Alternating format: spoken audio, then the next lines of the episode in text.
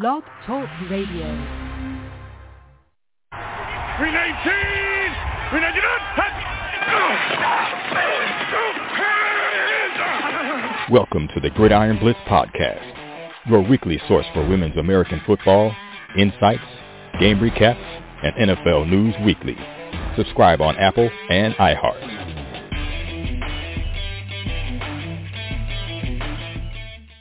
Welcome to the Gridiron Blitz. Uh, 438 in the house. Oscar Lopez uh, followed uh, in about an hour or so by the oracle of women's tackle football. That would be Mark Simone, aka the backseat coach, and Coach Terry Lister, which will be in the house. We're going to be breaking down everything WFA today, Women's Football Alliance 2023. We're going to talk to three amazing superstars that are going to be competing in the 2023 WFA season. Uh, and then we're going to dive into the WFA Pro American uh, predictions and matchups. Uh, if you did miss our podcast last uh, podcast, 437, we got the breakdown of the uh, WFA Pro National marked uh, breakdown plus D2 uh, matchups that we are we were keying in on. Then on top of that, we also had 436 Grace Cooper in the house, and then Coach Soho um, breaking down WNFC 2023, or the first matchup, which is Denver versus uh, the Houston um, Mambas. So if you missed any of those episodes, head on back and uh, replay them on Spreaker, by iHeart, on Apple, or on Spotify.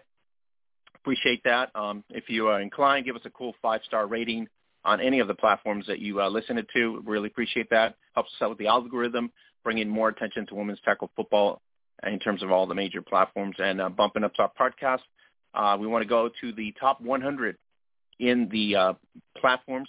So in order for us to get there, everybody's going to have to do their part and kind of spread the word, share our podcast, uh, give us some high ratings, and that's how you get to the top there. So thanks to everybody who's done that already.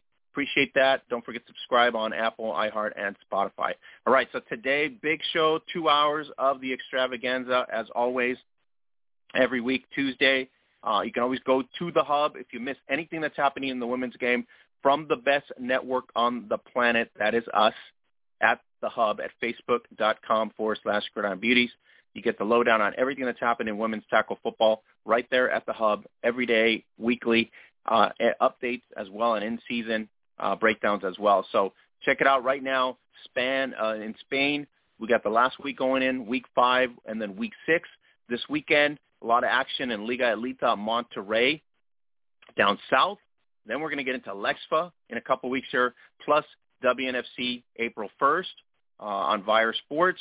Then we're going to go into deeper into April, uh, in April, and then we're going to dive into like Germany, uh, UK with the NWFL. Then we're also going to dive into uh, April 22nd, first week of the WFA um, uh, weekend. So April 22nd, that's when the the week is going to be. So today we are going to have three superstars in the house. We have Le, uh, Leilani Caamal coming in here, going to talk about the breakthrough documentary that she's uh, a part of. We're also uh, D2 WFA champion plus uh, national wrestling champion plus the opportunity with the NAIA college scholarships. We're also going to dive into Ambra Marcucci uh, discussing her journey playing in Nevada last uh, last season. Now her return to the WFA 2023, it will be with the Cali War. And then we're going to have Lois Cook, the influ- TikTok influencer, as well as XFL defender, uh, you know, girl uh, partnership in DC, plus Divas 2023. We'll dive into that as well. So um, lots to talk about in the next two hours, including, like I said, Terry Lister and also Mark Simone coming in here uh, giving us the lowdown on the Pro American uh, WFA Pro 2023 matchup. So let's start. Uh, just do the rewind here. Let's start with. Uh, let me just get set up here because we have to dive into the uh, Week Four XFL, and then Week Four XFL. So uh, if you watched the XFL so far this this year, pretty exciting. If you're a St. Louis Battlehawks fan, more exciting than anything because obviously the Rams left now you got a brand new team. So the early going of the season, uh, a lot of close finishes, exciting matchups like in San Diego uh, and I mean San Antonio, Seattle kind of remerging here. So this weekend a bit of a little bit of a different turn as the Roughnecks routed the Guardians for the second time, and then the Battlehawks rolled by 13 in front of 40,000 fans Uh, and DC, the defenders destroyed Vegas by 14. So built another series of, you know, pretty much really exciting games. Uh, the most exciting one probably, uh, which we'll talk to Lois about, which is that beer snake. Everybody's doing the beer snake. That was uh, created over in D.C. So it was really, really, really cool. But uh, Houston gets the win, 44 to 16. Uh, the initial uh, game of the weekend was a rematch of Week One, as the uh, Roughnecks uh, took control and, and and basically were just routing 33 to 12. Basically, that was the first. So another uh, another thing took place on Saturday night, and it took pretty much the same. It has been an eventual week for the home team, aside from uh, Dormani, the quarterback that gave out the playbook for the Guardians.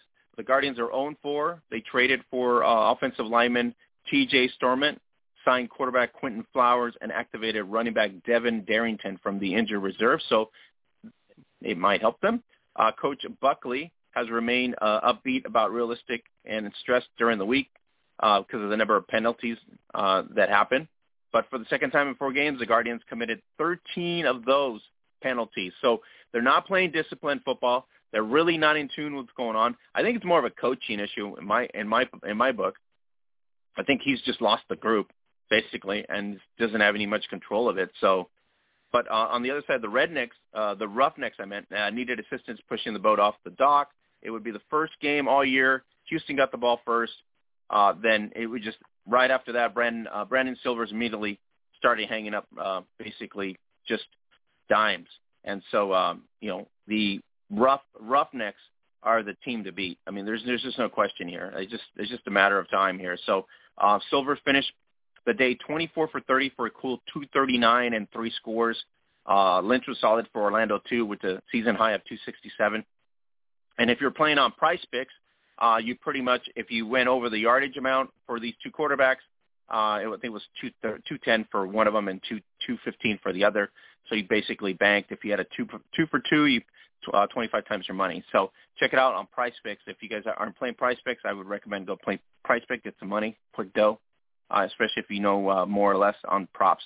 So Orlando must be thrilled to have seen the last of the Houston for this year. The Roughnecks have rolled them twice, outscoring them 77 to 28 in the process. So that game was just basically one-sided. Uh, the other game was Seattle Sea Dragons taking on San, uh, San Antonio Brahmas. Brahmas have played tough all year. Unfortunately, they just can't finish. That's the point. After a 60-point appetizer this, on Saturday night, the main course served up 21. It felt like uh, everybody was just, you know, having a great time in terms of the Sea Dragons. The Sea Dragons, known to this point for the offense, flipped the narrative and won at home with defense. Seattle scored uh, squared a, uh, a record at two and two after opening with a one and two punch of heartbreaking losses.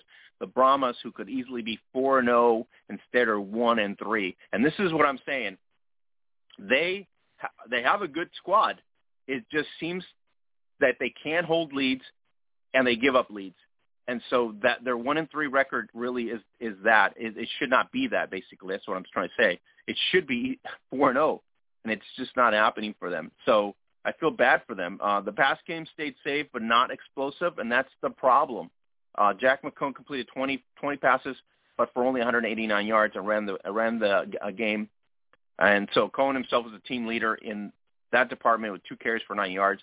So really non-existent in terms of the run game. So uh, I mean, this is this is an issue in San Antonio where they could have they could have easily been, you know, like St. Louis, where the fans would have been excited, four and zero oh start, but uh, San Antonio's defense has also done a, a nice job, but they just offensively they cannot muster points, and so this is this is a problem. Uh, Seattle came into the matchup uh, as the number two offense in every category, and only managed 15 points while allowing four sacks. So the defense on San Antonio did their job. Unfortunately, offensively they're not doing a good job, and so there you go. San Antonio falls to one and three. On Sunday, the Battlehawks 24-11, kind of a shocker considering uh, you would think uh, Arlington would have played a, a little better ball considering their weapons that they have. But pity for the uh, Renegades. Uh, needing a win to remain above 500, they were hurled into the mouth of a roaring volcano, which was a sold-out uh, dome in St. Louis. There was 40,000 fans in St. Louis. I mean, ready for this matchup. They're supporting this team really, really cool.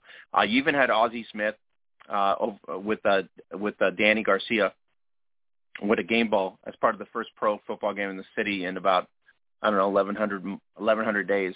So the connections between Arlington two and two and St. Louis three and one go far beyond the uh, uh, 20, 2011 World Series.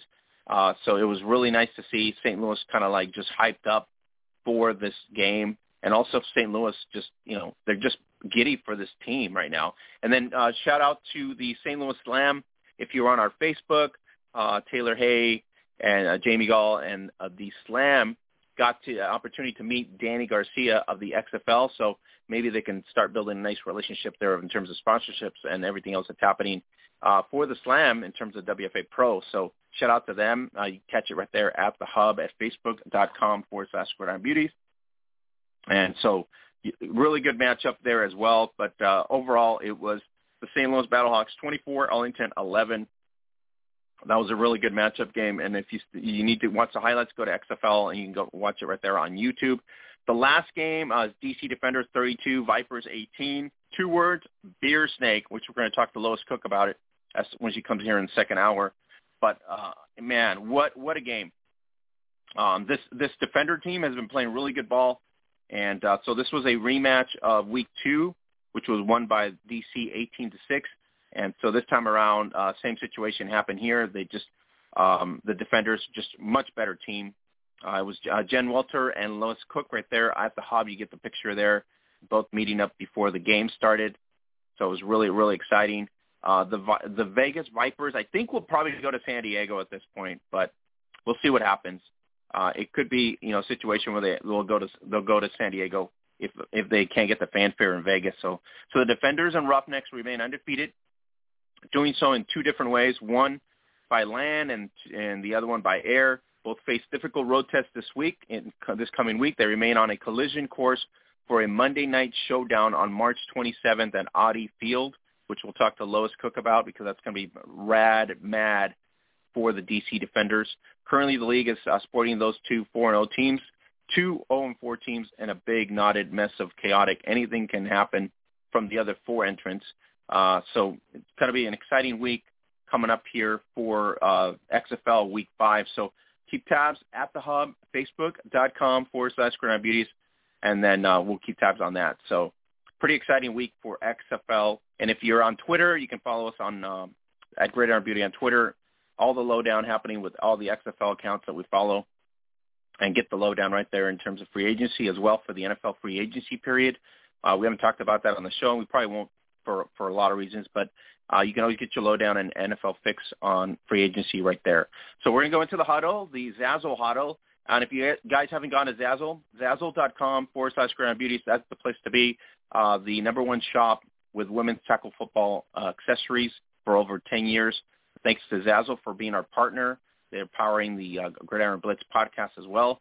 So check out our Zazzle shop. Uh, pretty cool stuff for under $25 uh, hoodies under $30, and you can get pretty much other gifts and stuff at Zazzle.com, including Marvel, DC, uh, Disney, everything else right there at Zazzle.com. So if you're not inclined to buy anything from our store, no big deal.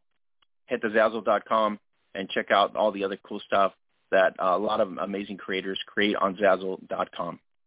All right, let's go into the huddle and let's bring in the talented Leilani Caamal from the uh, Mile High Blaze and D2 WFA champion, uh, national wrestling champion, and and uh, in the future here, uh, flag superstar as well. So, Leilani, how you doing today?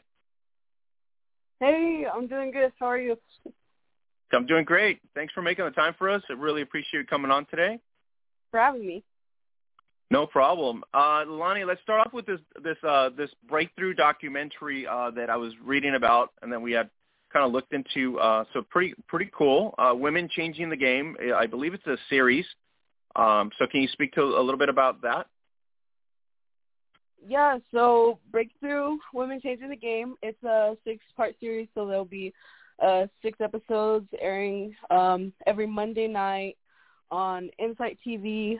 Um, I'm not too sure about the other platforms, but it's basically um, it's like a documentary series that follows myself, um, and three other um, women, and just like talking about faced the challenges we faced over um, this last year. It was filmed this last year in um, 2022, and just follow, um, the camera crews followed us around for a couple months, and just um, we wanted to show everyone just the gender discrimination that we face and the different competitions that are um, different levels of professional sports that we're playing, um, and just kind of the hardships that we go through as women playing at this high level in these sports that are seen as male dominated or just.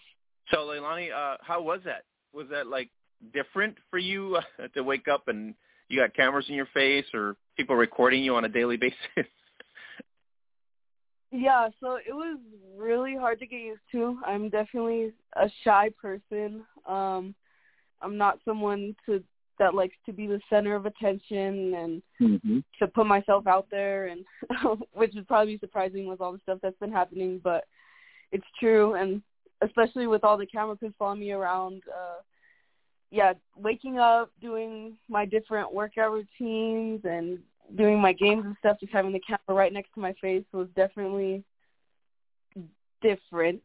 and Not something I'm used to and it took a while to warm up. I tried to push myself out of my comfort zone and that was really it was really difficult, but it was really exciting to film. And yeah, the crew the crew that I had specifically, they were they're really great at getting me out of my shell and helping me to feel comfortable. So that definitely played a huge part in um, the way that it was filmed. Now, Alani, uh, let's uh, let's uh, give the audience a little uh, tidbit on it. So you are doing you were doing wrestling, right? You were doing Mile High Blaze. Uh, what other things were you doing in, the, in that they're going to be able to see in that documentary? That you know, kind of like a little tidbit. Um, at the time, so it'll go through my football, my junior football season um, mm-hmm. in high school with my Vista Peak football team, um, where I was playing with the guys, and then it'll also go through my Mile High Blaze season, um, which would be which would have been my second year um, playing with the Blaze, and then also a bit of my junior year wrestling season. Um, just a little snapshot of that. More, it's more focused towards um, my football career. Now you got an opportunity. Uh, you've been in Mile High for a while, right? Uh, the goal has always to been, you know, to arrive in Canton. You're able to m- make that a dream come true. So, how hard was it to work up to that, and how hard was it, was it to actually land in Canton? It was a really difficult season. We had a lot of players that had a lot of big injuries, like ACL tears and sprains, mm-hmm. and a lot of people coming back from um, recovering from injuries like that. I myself suffered uh, a shoulder injury, elbow hyperextension, um, an ankle sprain at one point. and so it was it was a really tough season to get through. It definitely felt long with all the injuries. Um, I played through every single one of them because I didn't want to miss a single game, and Sundays were definitely big recovery days for me. Um, but getting to Canton was amazing because I had been watching the Blaze since I was young, and I they've always fell a little short this prior seasons before, just one game away from getting to Canton. And even my first year, we again um, missed. We didn't make it to Canton. We were just a game shy. And so when we finally did make it, it was it was extraordinary. Like it felt like a like it's how I imagine NFL players feeling when they go to the Super Bowl, and I felt like a celebrity, and I just felt like all the attention was on the team, on me, and again, it felt like the Super Bowl, and especially when we won, it just like it felt like everything in the world was aligned, and it's just like an incredible, indescribable feeling, and it was so exciting, and especially to have done it at such a young age because I was only 17 at the time. Um, that was also really amazing, and it was it was awesome to see all my hard work really pay off, not just with the Blaze, but over the seasons since I've been playing since I was nine years old. Um, I had I had made it to the championship a few times when I was younger, but never something that huge. And a win has never felt as big as that one. Yeah, I mean Tom Benson Stadium is kind of overwhelming, right? Because it's kind of huge. It's a big stage. You get the all the all the uh, the three divisional championships there as well, right? So you're not the only person that's being spotlighted on it, but you got you know the Renegades, probably the standard in the whole in the whole uh, sport, right? Right, front and center. Yeah. Uh, you got Grace Cooper. Yep. Uh, well, to see her live and, and, and in person. Some of the names that you see, you know, on social media and everything else. So, um, yeah, I mean, you are literally a generational phenom in in that sense. Um, do, do you accept that responsibility at this point for you know for other uh, girls are coming up to kind of look up to you and say it, it can be done? Yeah, definitely. I mean, my thing is as soon as um I started getting old enough to realize that I have started to become a role model, I really accepted that role and even just seeing younger girls that are in the position that I was like playing with guys and um or not playing on a team that's they're surrounded by guys, there's no other females. Um I definitely know how they feel and looking around for a role model um you know, I want to be that role model because I didn't really have that when I was younger. Um, at nine years old, you know, I heard mostly about the NFL and professional men playing, and I had at the time when I was young, I had thought I was the only one, and so now my thing is to become a role model for those young girls and show them that they can do this and there is a path for them to take and there is history being made and there's a place for them in the world of football. I think the the one obstacle you run into a lot of times is going to be negativity, but in a sense where people don't, aren't uh, inclusive in terms of the talent base, right? Because once you take away the gender, it really doesn't matter because it's really more talent based. So if you can be competitive and compete with at the same level with the same skill sets, but you're good at it, I mean that's one of the things that I confront with a lot of people in terms of you know when they they try to push back and go, okay, women don't belong in this in this realm of sport. Well, technically, it, it, it doesn't matter because the sport doesn't differentiate by gender, right? The sport differentiates by skill set. So technically, your right. you know your your your whole debate is over right there. It's like if you can power lift 300 pounds, man or woman, it doesn't matter. It's 300 pounds. It's like doesn't really yeah. matter, right? It's like this is the way it is. Um, and then you're being real, right? Uh, uh, I mean, I don't think I've ever met any woman that says, "Hey, I'm I'm way better skill set at this sport than anything." No, because I mean, the sport actually dictates if you're in a team environment, it's even it's more crucial, right? Because every skill position is enhanced. So if you don't have a good skill position, your team's not probably going to win many games, right? Because if you're deficient in certain exactly. areas. So it all it all dictates exactly. basically as eleven as as eleven as one, right? But if you got a, a weak link, um, that sometimes that's going to be the deciding factor whether you you know you win or you lose. Yep, I agree. yeah, so it's kind of funny to say, okay, girls can't compete. You know, what I mean, because I have I have nieces, and I, I kind of laugh at that all the time. You know, like it doesn't matter at this point. So, um, tell us a bit about kicking ass on the mat. Uh, are you going to go to WWE at some point? You feel like you're going to be like maybe a WWE superstar? I might retire, you know, as a WWE superstar. Yeah, seriously. When I had first tried in high school, I actually thought it was with all the chairs and tables, and I was like, I don't think I want to get hit with the chair. but you know, as time went on, I learned it's completely different from what you see on TV um, with WWE, um, which was a little disappointing, but also not because again, I didn't want to get hit with the chair. But um, you know, wrestling was kind of my for fun sport at first and kind of just something to keep me in conditioning for football. And is just another stepping stone to get me better for football for to stay aggressive to stay in shape. Um over the years i started to really love it and it became like a second sport for me not just something to do on the side.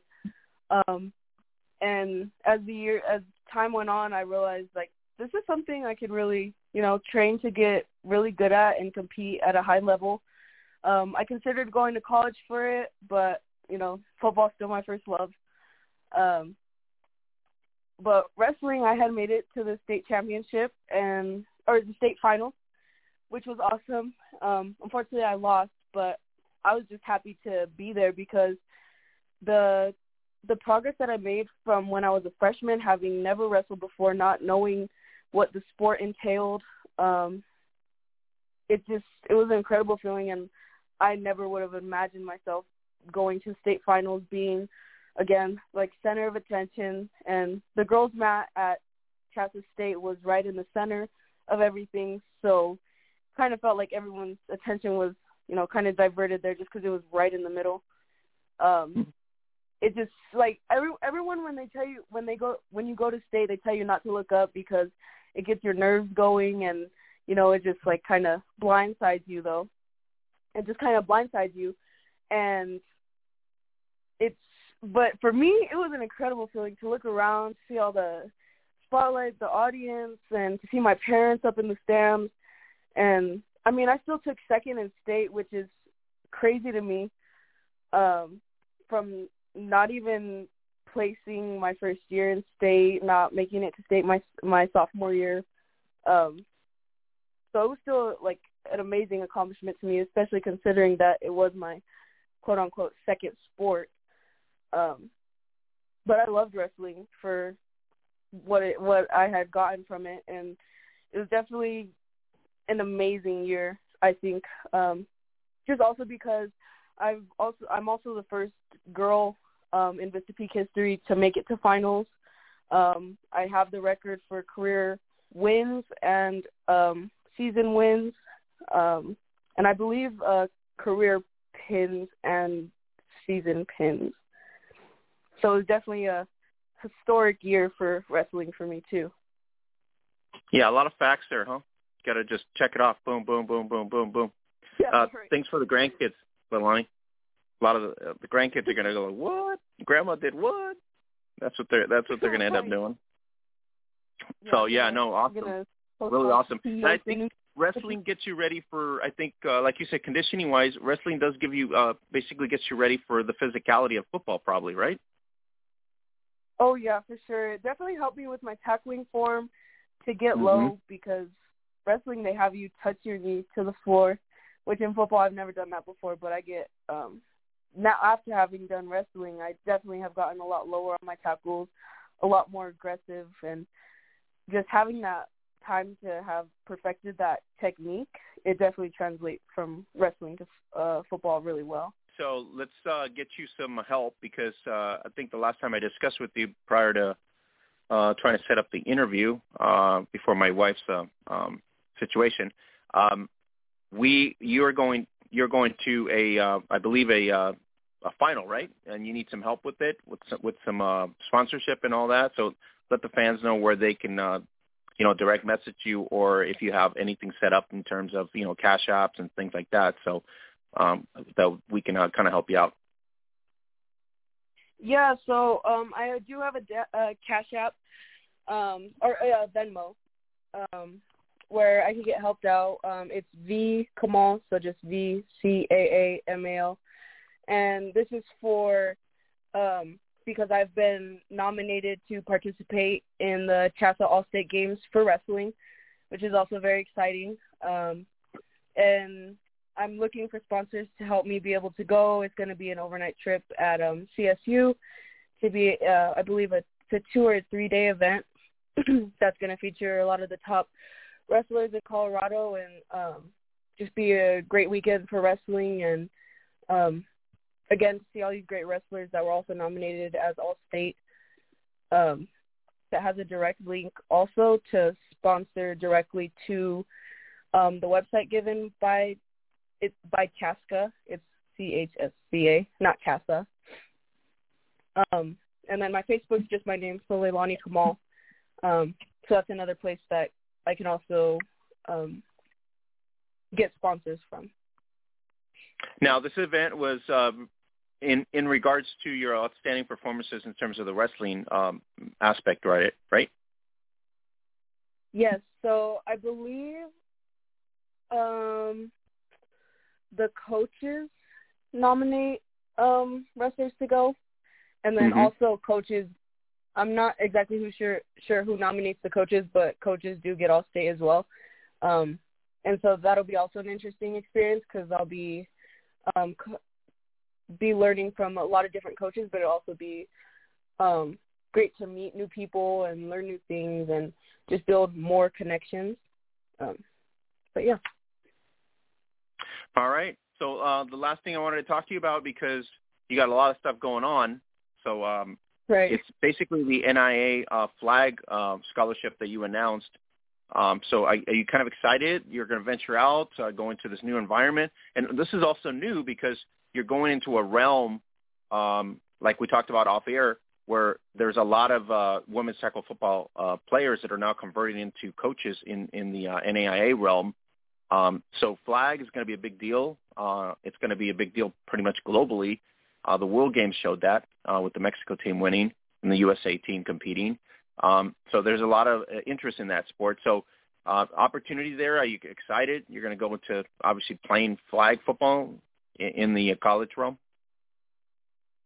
Yeah, so I'm super excited because um, the first goal is to get to college, um, and then now it's just flag football in college and just like football in general is a huge accomplishment to me because I had begun to got began to get discouraged.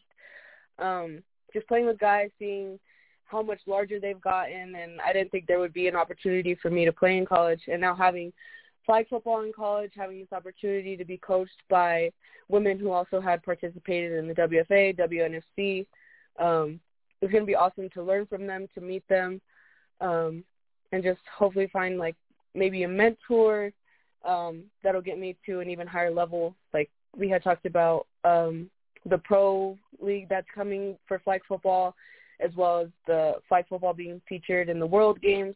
Um, that's kind of the level I'm aiming to get to. And just having college as this next stepping stone, I'm excited to see what's going to happen. Um, it's going to be a lot different moving away from home and kind of just being on my own. But it'll be pretty. I feel like it'll be a fun challenge to be able to kind of just go off on my own and just focus on school and focus on playing football and um, getting better wherever I can in flag football um, to hopefully get to that next level. Um, so yeah, it's super exciting, and I'm a bit nervous, but my excitement just kind of covers everything else. It's the uh, it's, I think uh, you're going to do great.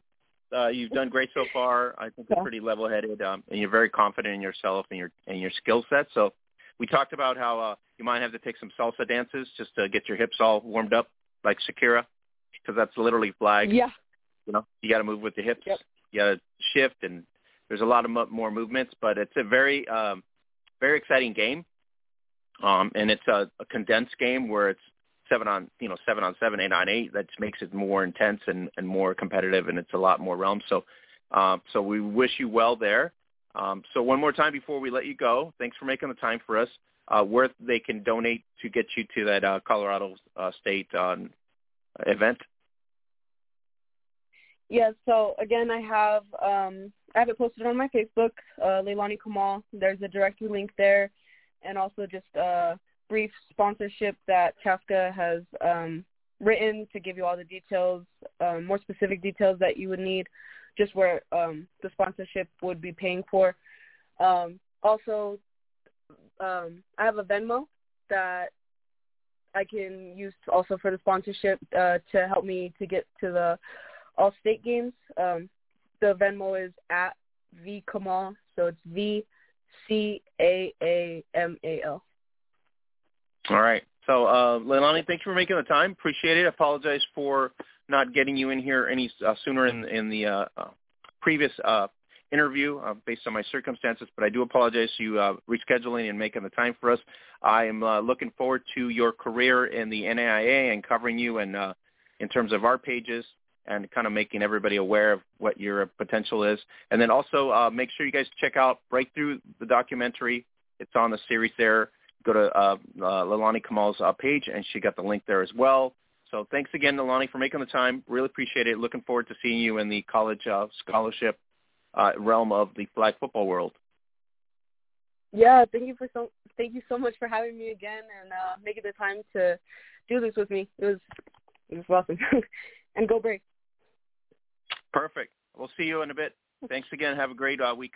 All right. All right, guys. Uh, Leilani Kamal of the champion, WFA D2 champion, Maha Blaze, as well as uh, uh, wrestling sensation as well, and now NAIA college scholarship uh, pro going into the, that realm.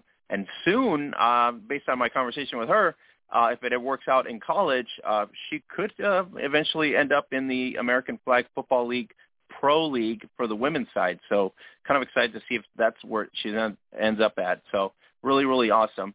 So don't forget, you guys, go to Zazzle.com forward slash Gridiron Beauties. Uh, get the lowdown on everything that's happening in terms of our gear for the summer, up to 20% off there. If you're inclined, you can get Zazzle stuff like Disney, Marvel, and other stuff. So check out our shop. The links on our pages as well, and also on our promo reel. So all right, so we're gonna go with one superstar phenom to the international journeywoman, and that would be Ambra Marcucci which we I think we talked about uh, we talked to her about a year ago. So kind of a return of that. Let's uh, dive into Amber. Amber, how you doing? Hey, I'm great. Thank you so much for having me again. so Amber, I think it was a, a year ago we talked about it, like last Super Bowl or something, and we had you on. That was before you went to Nevada. Now you're going to it Cali, was. so pretty cool. Yes.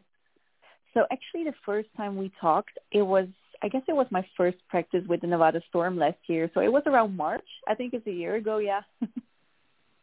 yeah, it was pretty exciting. Um, now uh, we all thought, okay, she's coming back to the uh, yellow and blue, but now we're switching a little bit yellow and black in terms of LA. Yes, I'm going to play for the Cali War this season. I'm super excited. Uh, Ambra, uh, the message I got was, how will she feel when she arrives in Nevada? To face the storm at home in Nevada since you were somewhat of a fan favorite? Oh yeah, that's gonna be a that's gonna be difficult. I have to be honest. Uh, I'm still in touch with most of my uh, teammates from the storm. I made some really good friends there, and um, they all supported my decision. Though they understood uh, my reasons to um, to go for the Cali War this season. But yeah, it's going to be a bit emotional because at, at the same time, I, I'm going to be super happy to see my teammates, but you know, I'm going to play against them. So it's going to be some mixed emotions, but I'm very, very excited to see all of them. And uh, but we need to win. yeah, it should be good. Um, Cali's a little different. Uh, you know the rivalry now. It started about two years ago. So between you and Nevada, this, uh, all all of all of us media people are looking forward to that the two matchups for the year because I think they're going to be very intense. I think so as well. I'm super, super excited for those games. And, you know, the big difference between the Nevada Storm and the Cali War is that, you know, um, the Nevada Storm is a run-heavy team. And for a wide receiver like me, it's more fun to be in a team like the Cali War, I guess. So I'm going to have my first practice this Saturday with the team. I arrived in Fresno um, a couple of days ago. So I am hyped to start practicing with the team and to have our first game in a month. So yeah, I can't wait. Now, uh, how's the heat? Have you acclimated to the heat, or are you used to heat areas in general? I know Fresno gets hot, pretty hot. Honestly, um, we had our practice canceled last week because of a flood. Okay. So yeah, it's not hot at all. It's like good weather, but not not extremely hot been raining a bit, but I actually like the the temperature here. It's way better than Reno. Reno is so cold. There's snow, and if that's not me, I have warm blood. You know, I'm half yeah. Italian, so I need I need some sunshine. now it was exciting season uh, in Nevada. You got an opportunity to play with them for the season. Um, now they're looking forward, obviously, to make a comeback in pro year two and see how they're going to fare this year. Uh, Cali War, a little falling short. I know their goal is obviously to arrive in Canton. They always want to do that. Uh, they've been able to go to national championships in the past in terms of their uh, franchise. And you know what Jeff's all about. Jeff wants obviously wants to hoist a trophy. That would be uh, just an amazing feat for him. Um, but at mm-hmm. the same mm-hmm. time, uh, I mean, it's uh, the they're normally more offensive minded. Chantel Wiggins, um, you got a little bit less balance on, on in terms of uh, run game, like you said. So a little bit more high-powered offense in terms of uh, spreading the ball. Yes, I totally agree with that, and I think it's going to be a great challenge for me. Um, also, the Cali War is just a very different team because the girls come from all over the U.S. So we practice. We don't practice often with the team. Like we do our individual workouts during the week, and we only come together on Saturdays, either in Fresno or in LA.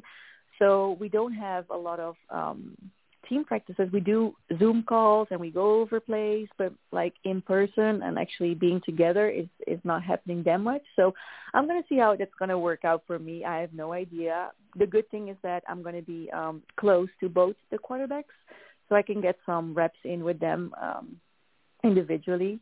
So that's gonna be good to uh, you know match the timings and everything because it's very important. All right, so what you're telling us is there's no chemistry going on right now, but eventually, as the season when the in, in season comes around, forceful chemistry. So it's and then you, if you got a good decent quarterback, Wiggins is historically pretty decent quarterback in terms of uh, timing and everything else. And if the receivers are on point with that, I think that's you know half the battle already. Yeah, no, that's true. And this is something they've been doing for a while, you know, like they mm-hmm. are like a travel team kind of. So they're used to do it this way. It's just going to be new for me, you know, and I just hope it's going to work out. But I guess so. I mean, that's what you say. If you have good quarterbacks, if you have, you know, like decent receivers, it's it's going to work out somehow, you know. So I'm just super excited. I cannot wait for the first game, and we're going to have another quarterback, uh, international one, uh, a Mexican girl. So I'm also very excited to see her and to see how it clicks between us. Yeah, I mean that's what I'm saying. Practice will make uh, kind of a difference even if it's not in game, as long as you get the practice reps, um, you know, the, the chemistry has to be there. Um, Amber, the uh, the Italian, you know, in Italy, you were successful with some championships there. Uh, I I was going into your bio and I said head coach for the American Football Academy of Morocco. Can you tell us a little bit about that initiative and project? Oh yeah, of course. Yeah. So um, my very dear friend uh, Fuzia Maduni, she um, founded these um, they're called the Weekend Academies in Morocco. The first one was nearby Rabat. And um, when she opened this first academy, she asked me to be the head coach over there, which was last year in September. So um, not not last September, but the one before that. I'm sorry. So I went there for a couple of months to help her build this academy, to uh, you know set up a team with the girls and the boys, and it was a great experience. I was there for like two three months to just help build it. Then I had to leave because I had my um, my championship with the national team of Italy of flag football in uh, in Israel uh, last year. So um, that was an amazing experience, and they're still asking me to come back. So I might go back uh, after my season to um, to coach again because the, the academies are growing. It's they're getting sponsored by the NFL, so it's it's a big project. And Fuzia Maduni, she's been featured by the NFL as well. They had a they made a documentary about her. So it's it's getting really really big and i'm so happy and so excited that i that i'm part of this and i'm so happy for her too she she deserves it she worked so hard for everything and um everybody's so thankful the kids if you see the smiles on their faces when they're on the field it's just it's something that you, I cannot even describe it. The feeling, it's it's great. It's really really amazing. So I'm very happy to go back after uh, my season if everything works out. Now, you've uh, focal point there is what uh, just to grow the sport there in terms of visibility, or just to try to incorporate it with some existing teams that are there. How's how's that like work initiative going to work? So no, actually there are some teams in Morocco, uh, flag football teams, male and female. But the purpose of these academies is actually um, giving kids the opportunity, like kids from you know with poor backgrounds um, oh, okay. that don't have much money, you know, to give them the opportunity to play flag football and actually have French and English uh, classes as well. So oh, okay. it's free for these kids and and for their parents. So that's even more is even you know it makes it even better. So it's basically yeah. So it's more of a more of an environment where you're grooming and given opportunities uh, and introducing the sport as a whole, right? So that through sport, you're enhancing other uh, aspects of their uh, capabilities in their life. Exactly, exactly, and they're growing so much. And well, with all these sponsors now, it's it's getting a very very big project. So I'm I'm so happy that it all worked out. So yeah, it's it's amazing. Now, tell you're also an agent, which I didn't realize in the last interview that you were with Dub Sports. Are you still with Dub Sports and Entertainment? Yes, I am. I'm also working together with another uh, European agency. It's a friend of mine. Uh, he's been an agent for a while, but I am working. I'm a licensed FIFA agent, so it's uh, for soccer at this mm-hmm. moment. Also because I came from a soccer family. Um, soccer is just huge in Europe. It's the biggest sport, right? If you're talking worldwide, it's the it's the biggest sport. So at the moment with Dub Sports, we're more focused on college athletes to help them um, getting the NIL deals, help them through their careers in college and after. And then I work together with this European agency where um, we're also focused on like international transfers. Um, you know, so it is really exciting. It's very difficult as a female to be in this industry um, because often, you know, you have to always deal with men. There's not many uh, females in this in this um, work field. So, as a female dealing with men in business, sometimes it's, it's difficult. You know, they don't really take you seriously, and they start to talk about other things that are not related to business. You know what I'm saying? So, it's difficult, but I mean, if I can play tackle football, I can do this.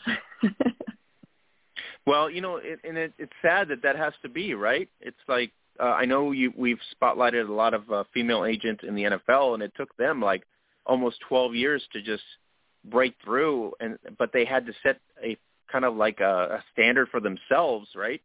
For the trust to be built, and and the, you know totally. for the players to trust them as well, because like you said, they're they're more inclined to go with the male agent than they would a female agent.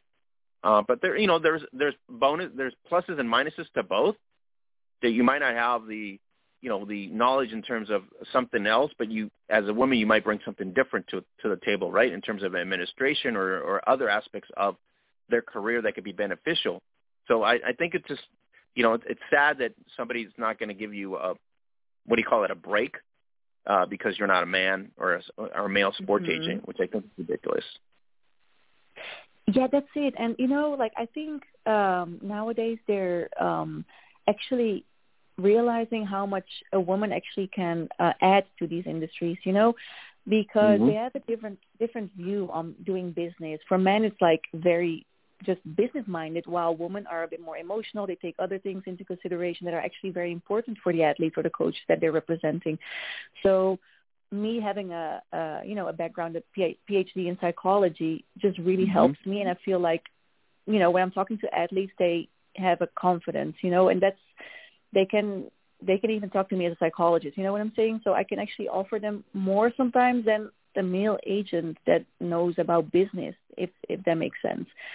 So that's actually a good thing, you know. Yeah, no, because the, the hard, it, like I said, you're adding yeah. you're adding another asset that wasn't it, it isn't yeah. normally included within a male agent's you know realm or scope of things, which is nice to see. Um, and then you, you're like tri- triple lingual. Is that the word? Is it triple lingual? You're like Dutch, uh, English, Italian. Oh, so there's a there's a, I, a bonus right there. I actually speak four languages. I speak Italian, Dutch, English, and my fourth language is Portuguese because I lived in Portugal for eight years. Oh, that's right. You're right. The uh, the Porto. Uh, I can't remember the team that you the original team in Portugal. That's the, correct. Yes, the Porto Dyers women, the the team that mm-hmm. I founded a couple of years ago. yes. Yeah, and I'm also um I kind I understand a lot of Spanish. I just don't speak it, but I would say that those four languages I speak them uh, fluently. Yes. So that helps for the industry and for this type of work. It really helps, you know. So yeah, because you're something... you're you're basically, I mean, you're you're working in a in an environment to your point where it isn't fixated in one region, right? Because you're when you're when you're an agent, uh, you build your book of business, you're not going to build your book of business in one sport because it just it's detrimental to your finances. Because I know for you know, I've had a couple friends that have dealt with agents and they're one-sided, right? They're only into football or basketball, but then they go into uh, agents that are more um, more multifaceted. You know, they're they're they got their hands dived in into different sports. So you know, to you, your bilingual your bilingual aspect of it is an asset because you know you're able to uh, communicate in different aspects to make trades or deals or, or negotiations. Yes, and it also builds some type of confidence when you're talking to sporting directors. When I do it with Italian ones, it just builds confidence when I talk to them in Italian or with Brazilian ones in Portuguese or you know, mm-hmm. so it mm-hmm. just um, makes a better connection if you if you speak the same language. You know, also in terms of communication, sometimes there can be miscommunications. Even when we speak in English, like we think we understand each other, we might not understand each other. You know, so it's I think it's very important that I speak all these languages for for the work that I'm doing and. um yeah, um, I really like it. I really enjoy doing this work. So yeah, it's it's all going great. wow! And uh, if if everybody just listened to you right now, I mean, uh, amazing. Uh, you know your skill set, your knowledge, and you said uh, psychology as well. So you got you got yourself uh, kind of bundled up into a nice situation where um, you're an asset to uh, a lot of folks if uh, given the opportunity, as you said before, to you know guide their careers in general um, beyond your football career that you obviously have established yourself. So really, really cool. So um, I know I know the you know the the matchups are, are going to be very exciting for the fans for 2023 in terms of the pro division because we uh, we went through it last week uh, in terms of the national scope. On the West Coast, it's going to be very intriguing. You got Nevada, you got yourselves, uh, Cali War, Arlington, uh, Minnesota Vixen. So there's there's a lot of uh, you know teams that are going to be uh, kind of rebuilt and restructured and some pieces were added in from international realms like yourself and other players from down south. So uh, uh, the fans are kind of excited to see how this whole pro division is going to pan out at the end of the you know at the end of the uh, eight weeks, uh, and who's going to arrive in Canton. Oh yeah, me too. I'm so excited. Last year was such a good season. I know we didn't make it to the playoffs. Um, or wait, what am I saying? We we actually went to the first round of playoffs um, but I think this year is going to be so good with the Cali War. We have a great team. I mean, they were already a great team, but you know they've been adding some people, and we have a big team as well. So we have a lot of um, we can swap a lot of players. We have great receivers, and um, I'm to play I'm to play defense again this year. So it's to be pretty much what I played last year. I'm to play receiver, um, probably cornerback, a kicker, and some special team stuff. So I'm so hyped to uh, to get started. I'm very very excited. Yeah, I know. Um, I the excitement is the team is kind of revamped in a way where we expect them to be at a certain point. But I know Arlington's improved. We talked about it last week. Just the, the whole West Coast mm-hmm. side of, in terms of the WFA uh, American, uh, I mean, um, national side, in terms of the, uh, the West Coast side, in other words, uh, it's kind of very dynamic because I know Nevada's in a rebuild mode with losing some pieces. You guys are acquiring some pieces. Arlington's much improved the last two years. Um, you got Dallas Elite. I have no idea what they're going to be about because they're they're revamping. So all the teams. Uh, Minnesota's lost Grace Cooper and a couple other pieces. Mm-hmm. So uh, it's kind of yeah. like an unknown, like who's going to be who's going to uh, you know be the front runner, who's going to arrive in Canton to represent you know, in terms of, I think it will be Boston, and I, you know, we we just, I, I don't know anybody else is that that is not going to be better in the East than Boston. Uh, right. Uh, so the shuffle will be in the West as to who will stand out to compete against the Renegades, basically. Yeah, it's going to be a surprise. It's going to be a big surprise, and that's mm-hmm. the great thing about it. It's going to be a good, good, good season. So let's see. They told me we're Canton bound, so I hope we are. oh yeah, for sure. I mean, just to arrive there, it's just historic in itself. But now that the WFA has literally locked in, you know, the the, the last four years, and you know that that's a staple, and that's where you're shooting for. Uh, man, it's just so exciting to see, you know, the opportunity to arrive there. I mean, before there was nothing really to shoot for. Now it's like you're going to the the biggest stage in terms of you know the NFL realm, and then you arrive there as the final six teams I mean, that's just special, you know? It's very, very special. Yeah, I got to play there with the All-American team last year in the Hall of Fame Stadium. It was crazy. The experience is just something. It just gives me goosebumps if I th- think about it again, you know? Wow. Just an amazing opportunity. Yeah. So if we don't make it to the finals, even though I think we will, I would I would be so happy if they would choose me again for the for the All American game. I'm gonna make I'm gonna try right. to I'm gonna to make that happen. So I know you're on. I know you're on a big TikTok person, just like uh, Lois Cook is. Um, so I don't want to just put you on the spot, but I'm I'm pretty sure you have a lot of you have a lot of followers, by the way, just to let you know. I mean TikTok not that much because I'm not so active, but mostly I make my videos on TikTok and I'm, I share them on Instagram. So on Instagram I have like how many followers do I have? Between six and seven thousand. So it's not like Lois Mhm. Cooks. I'm not there yet. um, but yeah, I mean, I have my, um, you know, my people that like to follow me and support my journey. I really like that. I'm so happy, and also, you know, my journey in Morocco, and it's just really nice to have those people around you that support you. And I, of course, I'll do the same for them. But yeah, I'm just So we have trying to help. And Amber, uh, we- do we have to do a double take when we see your when we see your reels? We have to do a double take. It's like, is that did she just image it twice, and then we realize it's your sister also? It's like what? I cannot believe it. You didn't know I had an identical twin sister.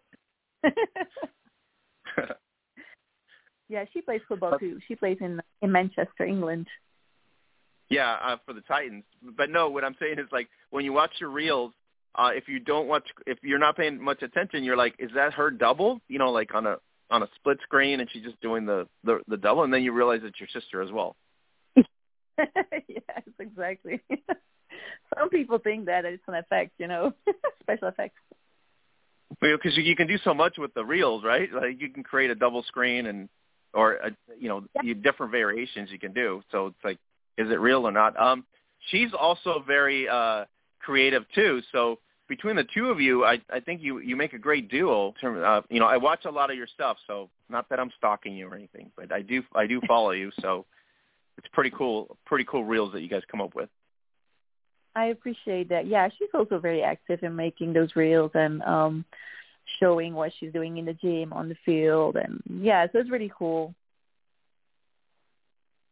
All right. So, um, what what do we expect uh, at this point from uh, the season? Uh, Cali arriving Canton, and probably get, we're probably expecting a couple things from you in terms of like receiving yards, maybe put up some good numbers, like you said, and and get you into the All American game once once again.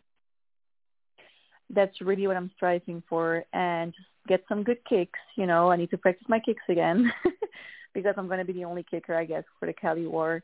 I'm not sure if Lisa's going to kick, but yeah, they told me yesterday they don't have a kicker, so that's going to be exciting too. I like that. I mean, I like to kick. I'm probably one of the only ones who really likes it, but yeah, and um I just hope that I'm going to get some great um amount of receiving yards, and I'm expecting that. So yeah, I'm ready. Yeah, and I'm excited to see uh, how you're going to be able to impact the uh, the offensive uh, aspect of the Cali War uh, in terms of the comp- competition. Like I said, with Arlington being better, Nevada being competitive, so really, really uh, excited to see how that's going to transpire. So hopefully the rains in California are going to subside. Um, I'm over on the other side and on the Monterey side, and so there's been a lot of flooding, a lot of landslides, all that good stuff on this side of the coast. Um, but uh, Oh, hopefully, yeah. you know, we won't get that. We'll get that'll go away hopefully soon here, and then uh, we'll get the dry land and start getting uh, ready for the um, 20 uh, April 22nd. Right. I, I believe so. I believe so. It's going to get better. All right. Uh, anything that uh, the fans need to know before we let you go? Uh, uh, social media. You guys can follow her on IG, TikTok, obviously on Facebook. Um, so anywhere else that we didn't mention? Uh, not really. I'm mostly active on Instagram and Facebook. I would say, yeah. Even TikTok, you can you can follow me, and uh yeah, just go ahead and follow me. I I would really appreciate it. Perfect. So Amber, thank you again. Uh, looking forward to your season and uh, looking forward to your uh, extra points and uh, uh, 30 yards, 40 yards. What is it? 50 yards maybe? Can you do the 50 yards? You think you muster well, the 50 yards? last last last year I had a kick from 30, so I think I can make 40. 50, we have to see that. We have to practice that. Well, thank you so much. All right. I will uh, keep tabs on, and uh, thanks again for making the time. Uh, wish you very much success in Cali War, and then uh, the opportunity to uh, obviously arrive in Canton. thank you so much. I really appreciate to be on here today again. Thanks, Amber. Have a great night. Have a great night. All right, guys. Amber Marcucci, uh, what a talent right there. Cali War. Um, looking forward to um, her uh, onside kicks. She does a great job with that. Obviously, kicks now. Uh, and multi-talented is the word for her. wow. So uh, don't forget, Cali War, uh, Amber Marcucci is going to be one of the focal receivers. Uh, Lanika Manning out there. I think Lanika's left. Yeah, Lanika, Lanika left, but they got some talented receivers. Uh, once the rosters come out, we'll kind of dive into those with uh, Mark Simone as well. So we're going to go into the next huddle, and we're going to talk to uh, none other than Lois Cook, uh, Milk Ambassador, XFL fanatic for the XFL Defenders. Uh, Lois, what's going on? Undefeated Defenders. Never, see, you would never say that for the Commanders, but for the Defenders, you would. hey now, what's up? Um, yes, undefeated. How awesome is that? I don't know. Uh, it was. It, it's been a whirlwind four weeks, right? If you're a DC fan, and then you guys go introduce the beer snake of all things in the XFL. Uh, you guys got a controversy whether we keep it or not. Dany had to make the call, put some rules up. How crazy are you people in DC here? Yeah, crazy. Um, you know what? I had the opportunity to have a first-hand look at the beer snake um, this past Sunday. I actually climbed up um, and saw it from the bottom to the top, and it was actually really awesome. Um, I had a little interview with one of the fans holding it up, and um, it's pretty cool. I mean, I, I I love it because it's such a I don't know, it's just a, such a special piece to the game um, for the fans, and I think they should keep it. now, uh, Lois, how excited were you for this partnership? It's like you're you're on the field you're you're involved with this team now. I mean, it's it's you know what I mean. It's like it's it's a different mm-hmm. atmosphere. It's a new league. It's a growing league. Uh, the team is successful. In other words, it's very competitive and it's it's, it's really really good. Um, so I mean, the excitement's got to be really big in terms of the fans. Have you witnessed that already? Like the fan base there? Oh my gosh, absolutely. So I um, have the honor and the pleasure of being one of the game hosts for the DC Defenders, and I get to have so much fun. Uh, pre-game, I, I host the Fan Fest, um, and I also do several events throughout the city um, that kind of amp up the games. Um, and so it's it's a lot of fun, and I, I have to tell you the the fan energy is just amazing. Like it is something different. I, I feel like you have to be there to feel it to see it, but I think it kind of translates uh, when you see it on social media and on the on um, you know, when the when the when the games are broadcast, but the fans are just so excited for the defenders. And as a player, as you know, like that's that's everything. Like you actually like mm-hmm. play better, you feel better, and it's something to really fight for. Um, but it's really great to see the the fans coming out in DC, and they're just like okay first of all sunday was freezing cold raining but they still they still showed up and showed out like everyone like it was the they packed the house, um, and of course the defenders took home another win. So it's awesome. Now, how did you get this gig? That you just somebody communicated with you? You got negotiations? I mean, what? How did this yeah. work out? Because this is this seems like a sweet sweet thing. When we watch you, when you watch your reels and you watch your posts, you you you're like you know you're getting the this this thing where like okay uh, I got to go to the game you know, you get that excitement. We're like, let's go see her at the game because she's so excited to be, it. right? Yeah. Well, that's awesome. I love that. I uh, love to hear that. Um, so yeah, I think um, uh, there are a couple of people um, that work with the the defenders who reached out, um, have been kind of watching me and um, reached out to Rich with the with the divas, uh, and then we just had some conversations. Uh, next thing you know, um, I had an interview, and here I am. So I'm super excited about it. But I also have to note, like, I, I really am just so grateful to the defenders for even opening the doors to the divas. Another thing that mm-hmm. happened this past Sunday very special is that um, they welcomed the team, the DC Divas, onto the field for the tunnel. Um, so we were featured, um, and and really everything that the defenders have been doing this season has been um, they've been very open and welcoming to us um, and just like inviting us out to different events and things like that. So we like that is something that just you know is very special to us. Well, you know, uh, Taylor and uh, Jamie over in St. Louis, they're hooking up with the Battlehawks, which is your rival. So at some point, yeah. you guys are gonna, you know what I mean? oh, that's amazing! That's exciting. perfect. a little bit of rivalry there, uh, the Slam Mhm. and, and the Divas. Um, what can you tell us about the Divas 2023? Because we talked about, uh, you know, last week and the week before on our show. Uh, we don't know what the roster looks like yet, right? We had some bad, uh, bad injuries in the last two years uh, with D. Scott going down. You got Amanda going down. Um, what what can you tell us about this, or do we have to wait for the roster unveil to kind of like look into it and see how you guys are going to be faring this year? Yeah, I think. Excuse me. I think um, you know you'll. There's been a lot of, as you know, like we've had the the transition, like we've had a, a growth period because of some different challenges that we face. Um, but I think that you'll find that there's a lot of growth that has happened. We've been very consistent, very focused. Um, we've been working very hard, especially this season.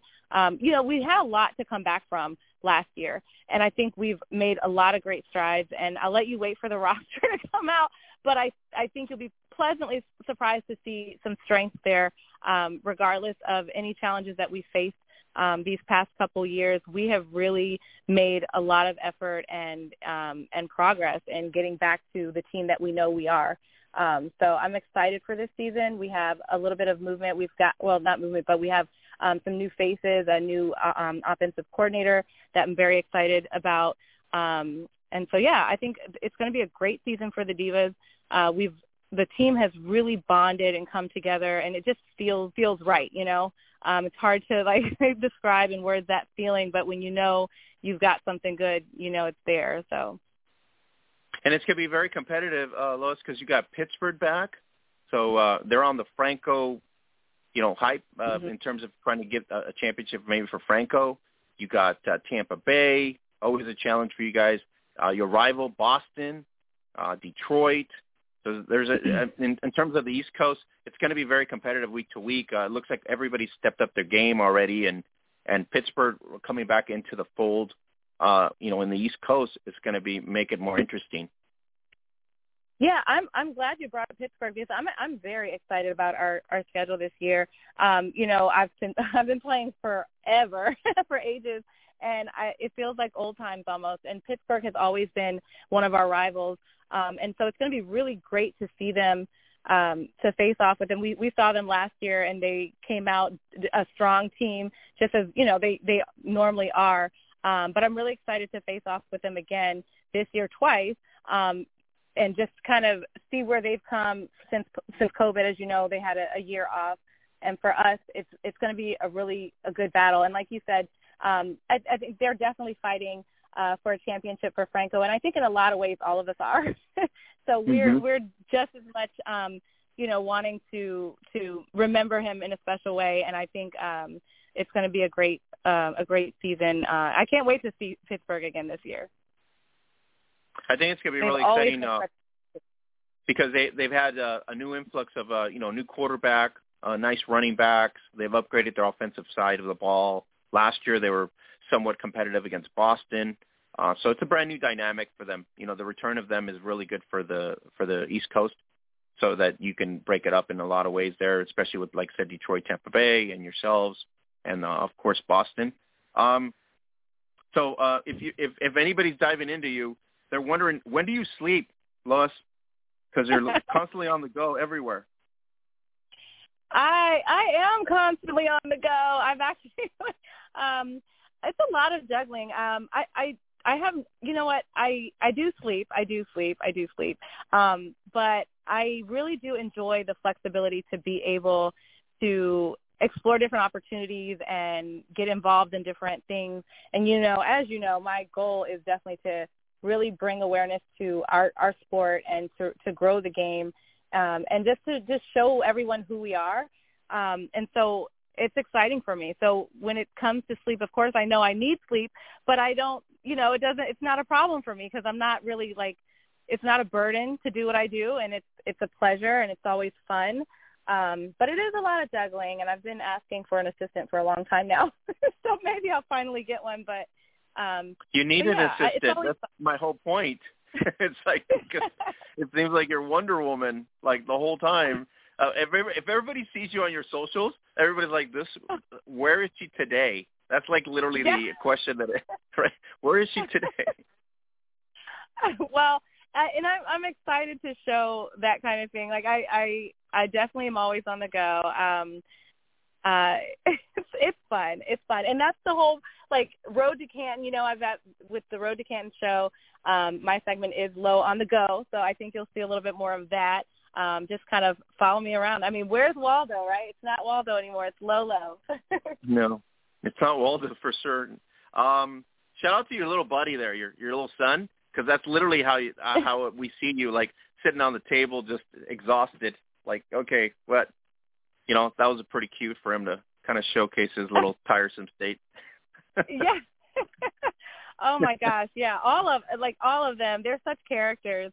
Um, but they and they're bouncing right bouncing around right along with me. That's a cool thing. Um, cool thing. Um, defenders, you think they'll win the the championship? The you know, going to the ship. I it looks like it to me. I mean, um, you got to consider like this is this is week four, and they have shown such a strong um, be- beginning to this season. And I think what happens is you know, week week by week, you you get better and better, right? So they're going to work on mm-hmm. any little mistakes made. They're going to work on those. Um, they're going to, con- you know, stay consistent, and and they don't they don't strike me as a complacent team. Like for me, to me, I see it as they're going to be working hard, just as hard as they were um, the beginning of the first game.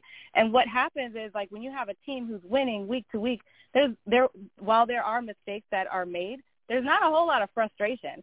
So the, there's going to be a lot of good energy and trust that's built with the, among the players week in and week out. So I think we'll see that translate on the field. Um, and then you know you've got you're headed up by Coach Reggie Barlow, who um, I know he's not complacent, so I know he's going to stay hard on on the guys. So I do see them taking it all the way. They have they've they've shown us that they've they've got what it takes. Yeah, and that's why I'm saying they're pretty steady, and offensively they've they've really really good every week. Defensively, they're getting better. Uh, you got to see the game this past weekend. Um, sorry to Jen, right? Just had to say hi to her, yeah. and then you go, see you later, out of town. go go back to Vegas. Have a great time. Yes. You know, uh, Jen, uh, she typically tackles me every time she sees me, and this time she didn't do it. But I bet if she saw me after the game, she might have. I feel bad for her because uh, they they had so much. Uh, what do you call it? Uh, they were ready, right? They, the, they were hyping up Vegas, and and it just it just hasn't worked out for them. Um, you know, just it, they've fallen short basically. Uh, they in the last couple of weeks here, and so I mean, it's got to be frustrating mm-hmm. for both of them, uh, Rod, Rod Woodson and herself, because they, I know they put in a lot of work. You know what I mean to try to get to them to the another to another levels. But uh, uh, oh, I mean, what do you say? D- DC's DC's been uh, uh, very refreshing. So if you're a Commanders fan, maybe you give up the NFL and go to the XFL? I mean, that's the only thing I can think of. I don't think you give up at all. um, but I think that the XFL is definitely um, it, it's an amazing opportunity for for really everyone, the fans, the players, coaches. Um, you know, it, it gives you a little window between uh, the NFL and the WFA, um, and um, and it's an opportunity. You know, you get a little bit more access. Um, it's an opportunity to just catch up on some good football, and they're they're they're doing it. So, um, so yeah, don't necessarily give up on the Commanders, guys. I know. I'm just kidding. but, but I know you're a Commanders fan, so uh, I'm just teasing you. Uh, nobody's giving up on the Commanders, uh, especially in DC. Uh, even though as, as much as you're frustrated, maybe Douglas Charlin will give up on the Commanders, but I don't know. Douglas, you know, sometimes he gets angry. maybe. but we'll see. Every year is new, and you know, every every team has their challenges. Every team has to rebuild and and just kind of move things around and uh and overcome. But you know, it's it's we'll see where it goes. All right. So, um, Lois, what uh, have we finalized the venue for the Divas this year? Is it in Alexandria, or what? What uh, stadium's going to be at this, or is it too early? Yeah, we're a little early, but our first game will be at uh, Thomas Jefferson High School in Alexandria, mm-hmm. uh, and then we might have um, another uh, venue that will that will be at a little bit later on. So that's where you can expect us for now. Um, but stay tuned. All right. So no no no St. James at this point. It's going to be the at the uh, at the high school, Jefferson High School, right? Yes, that's correct. Yep. Uh, no St. James at this point. All right. Um, so anything else you, you want to tell the fans about the Divas of 2023? I know you couldn't unveil the roster, but we'll wait for the roster and then figure it out. um, yeah, I think it's going to be a very exciting squad. We have um, some new faces, some old faces, but um, but everyone is a is definitely showing that we are one unit, and that that's what excites me the most. Um, so Stephen. I'm very happy with my my team. Um, of course, I'm biased a little bit, but I am. I really am. I mean, it's this team has really shown a lot of growth, um, and Mhm. so if you've followed us over the past couple of years, you'll be, um, you know, it, you should be excited to see what we bring to the table this year. All right. Is Amanda truly healthy? Is the that's the uh, word at this point? So you can give us that at You least. know, Amanda Amanda looks amazing to me. I Okay. um I won't speak for the trainer or any clearances, but she looks Okay. looks good to me.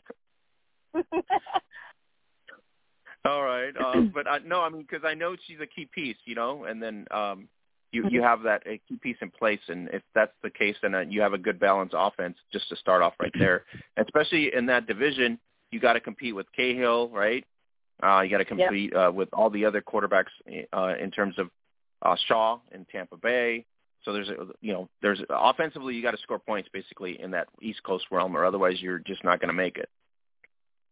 Oh yeah, absolutely. And I think um, you know you can also consider that you know football is not just a physical game; it's also mental. So when you have quarterbacks like Amanda um, or JT who are um, very sound and very you know, very much on their game, um, even if there are some challenges physically, even if you know Amanda had her injury, um, she's still been in the game mentally. So that's still something that is being brought to the table too. So. Yeah, I mean she's up. She's on that high from Philly, so the Eagles higher. Yeah. I, I don't think she's on. Uh. Oh, they lost. I'm sorry. Did they lose? they did. Sorry. lose. I She's mean, gonna kill me got a little bit of. she will, but she, I mean, she's got some bragging rights. They they they made it. They made it there. So that was that's something to be proud of. Yeah, I'm not gonna. I'm not gonna harp on it because I'm pretty sure we leveraged the farm for the Super Bowl. We're gonna be pretty bad for the next couple of years. So I'm talking about my Rams now. So so that's what it was. Okay. Uh, so uh, that's it. Um, we're just kind of getting excited for April 22nd. Almost almost here. Uh, what we got a mo- almost a month. The WFA kickoff, and then we're going to catch you Yeah. on the road to Canton. Uh, also, low on the go, road to Canton, and you can always Mhm. follow uh, Lois Cook, Cle- uh, Cleats Stiletto on TikTok and IG. You can always follow uh, Low Cook 18 on Twitter. Uh, so any, uh, what did I miss? Facebook's Lois Cook right on Facebook. You can follow Yeah. her on all the platforms, uh, especially TikTok. Everybody loves your TikTok. So and I have I have look if anyone looks at my TikTok draft, I literally have eighteen hundred over eighteen hundred drafts. it's pretty sad. But um so I've been a little I've been slacking a little bit, but like I said I need an assistant. Um but I'm gonna have a, a ton of um videos to post, so definitely stay tuned. And I do have some exciting um surprises coming out this season, so you might see me in a few different places. Um, I won't I won't say exactly what yet, so just stay tuned for that. But that's another exciting piece to the season. Yeah, no, I'm, I'm we can't wait. Um, and then you had the Milk Ambassador stuff, so I'm pretty sure there's other stuff coming up too as well. So no, I'm. It's been nice seeing you uh, uh, during the XFL hype for the Defenders. Uh, they're doing really well, and, and kind of excited to to see uh, how they're going to end up. But uh, overall, catch uh, um, Cleats Stiletto on IG. You get the hype up there for Audi Field. Uh, I think the next Yeah. game's on the 27th, right? The if I'm correct, March 27th is the home yes, it is. Our next ho- yes, the next home game will be the 27th. Correct. Monday night football. Wow, that's I I can't wait for that one. I'm already getting. Uh, uh, just so you know, I'm a betting guy with the props, and every every defender has won me money. So shout out Ooh. to DC. Okay. Nice. Yes, shout quarterback, out to D. receivers. Yes. So it's been really nice for me to watch the XFL and then watch them win and score their points. So really, really cool. All right, uh, Los, thank you for making the time. Always, I know short notice and your busy schedule, but we really appreciate it. Our fans appreciate it. Uh, looking forward to the 2023 Diva season uh, in the WFA, and then uh, obviously uh, keeping tabs on you on social media. Yes, thank you so much. It's always a pleasure to be on with you. Anytime, just hit me up. you know where to reach me. Thank you so much for having me. All right, get some rest. Uh, looking forward to the t- March 27th uh, ex uh, Defenders uh, matchup. Yes, thank you. Bye bye. See ya. All right, guys, that was uh, Lois Cook. Uh, she's on the go. Uh, you can catch her on Road to Canton. You can also catch her on IG at Cleats and Stilettos. Uh, catch her on uh, Twitter, uh, LowCook18. Uh, so if you don't know who she is, you're living under a rock. Uh, I don't know, Mark. I can't help you, right? I was just about to say. I mean, like I feel like I see her everywhere, um, and it seems like it's only a matter of time when, you know, she, you know, like will get a commercial, and she'll be like, I don't know, um, you know, selling Kentucky Fried or something on TV to like turn around. Oh my God, hey, there's Lois again. She's not giving up on But the she- Commanders, by the way. So I was trying to get her the Commanders. It's rough. I, I mean, your your your horns are showing. You know, um, trying to get her to turn on her team. But you know, hey, you know what? What can you say? The defenders are playing pretty well. I mean, let's, if you're gonna, you know, if you're gonna, you know, dump the commanders for the defenders, I mean, this is the time to do it, I guess. Yeah, that would be the time to do it. Uh, but no, I'm just saying, if one team to the next, obviously the Defenders are a way better team than the Commanders, is, you know, in terms of comparison. So, but she's not giving up on either one. Uh, what a what a great opportunity, Mark. Right? She's building some relationships here. The Expo's giving her an opportunity to be front and center. Um, she's she's. I mean, she is just like multi multi talented, multi-tasted type of individual. Uh, she needs an assistant, Mark. Maybe you can apply. I don't think I can keep up with her, but you know, get low an assistant because you know she she needs it. Imagine what she can do if she's got the you know that little extra help. Know what I'm saying? Yeah, no, she's. I mean, she's impressive, right? I mean, she's just uh, constantly uh, doing things uh, on the go and juggling the four kids, and I mean, it just she's an impressive woman. So uh, you know, shout out to IWD23. That that would this is one of the uh, women that you got to really give a shout out to, right? Women's History Month, Lois Cook, right there. Absolutely, doing things you know for for the game, um, just out of love. You know what I mean? And mm-hmm. um, we we're all reaping the benefits of of what she's done, and um, she's reaping some good benefits too, which is awesome. It's really great Yeah, to it's see deserving for her. you know too, to opportunities get open up the for her. partnerships. Yeah, to get the partnerships and stuff. for real. Yeah, and I'm, Oh, I'm yeah. pretty sure she's getting she's getting paid by TikTok and IG as well. So shout out to her and yes, bank the bonus right there. So also Oh, as well. so- So she's doing really well. So shout out to her. Uh, congratulations to her, and uh, uh, looking forward to uh, finishing the XFL season. And then uh, we're going to catch her on the field with the Divas. And uh, she would not disclose the roster, but it's okay. We'll we'll wait for the roster. It, No, it sounds you know, like they're not going to be shorthanded, so so that's good. no, You know, you you can't build a program without players. So um so that sounds that sounds like a you know as good a situation as as as you want to have, you know, coming off a tough season last year, um to to have you know new faces continue to show up and and have the numbers. Um that's a good sign. So um we talked you know we obviously talked about the Divas last week when we reviewed the uh, national conference of WFA Mhm. Pro, and um, you know we have a lot of questions about the divas, um, and their you know their roster is one of them. Although you know she didn't get into any details, uh, did Lois, but um, it, it, she did say that you know uh, we should feel presently surprised when we see the you know see the the roster. So that's seems like a good sign. Yeah, yeah, no, I, I think we are just looking at it in terms of just black and white. And like I said, you know, Yep. when we said last week, we're not going to really either change our mind or kind of more definitive until we see the roster, right? Because the roster is going to dictate a lot of what what their offense is going to look like, what their defense is going to be, you know, right? Special teams, kind of break it down that way too. So uh, roster is, is uh, everything in terms of the namesakes on the roster. For us to kind of like, oh, okay, we got to hold back, right? Probably not going to be a four and two, maybe a five and zero or something, right? So we might have to turn mm-hmm. around our, our process around a little bit in that sense.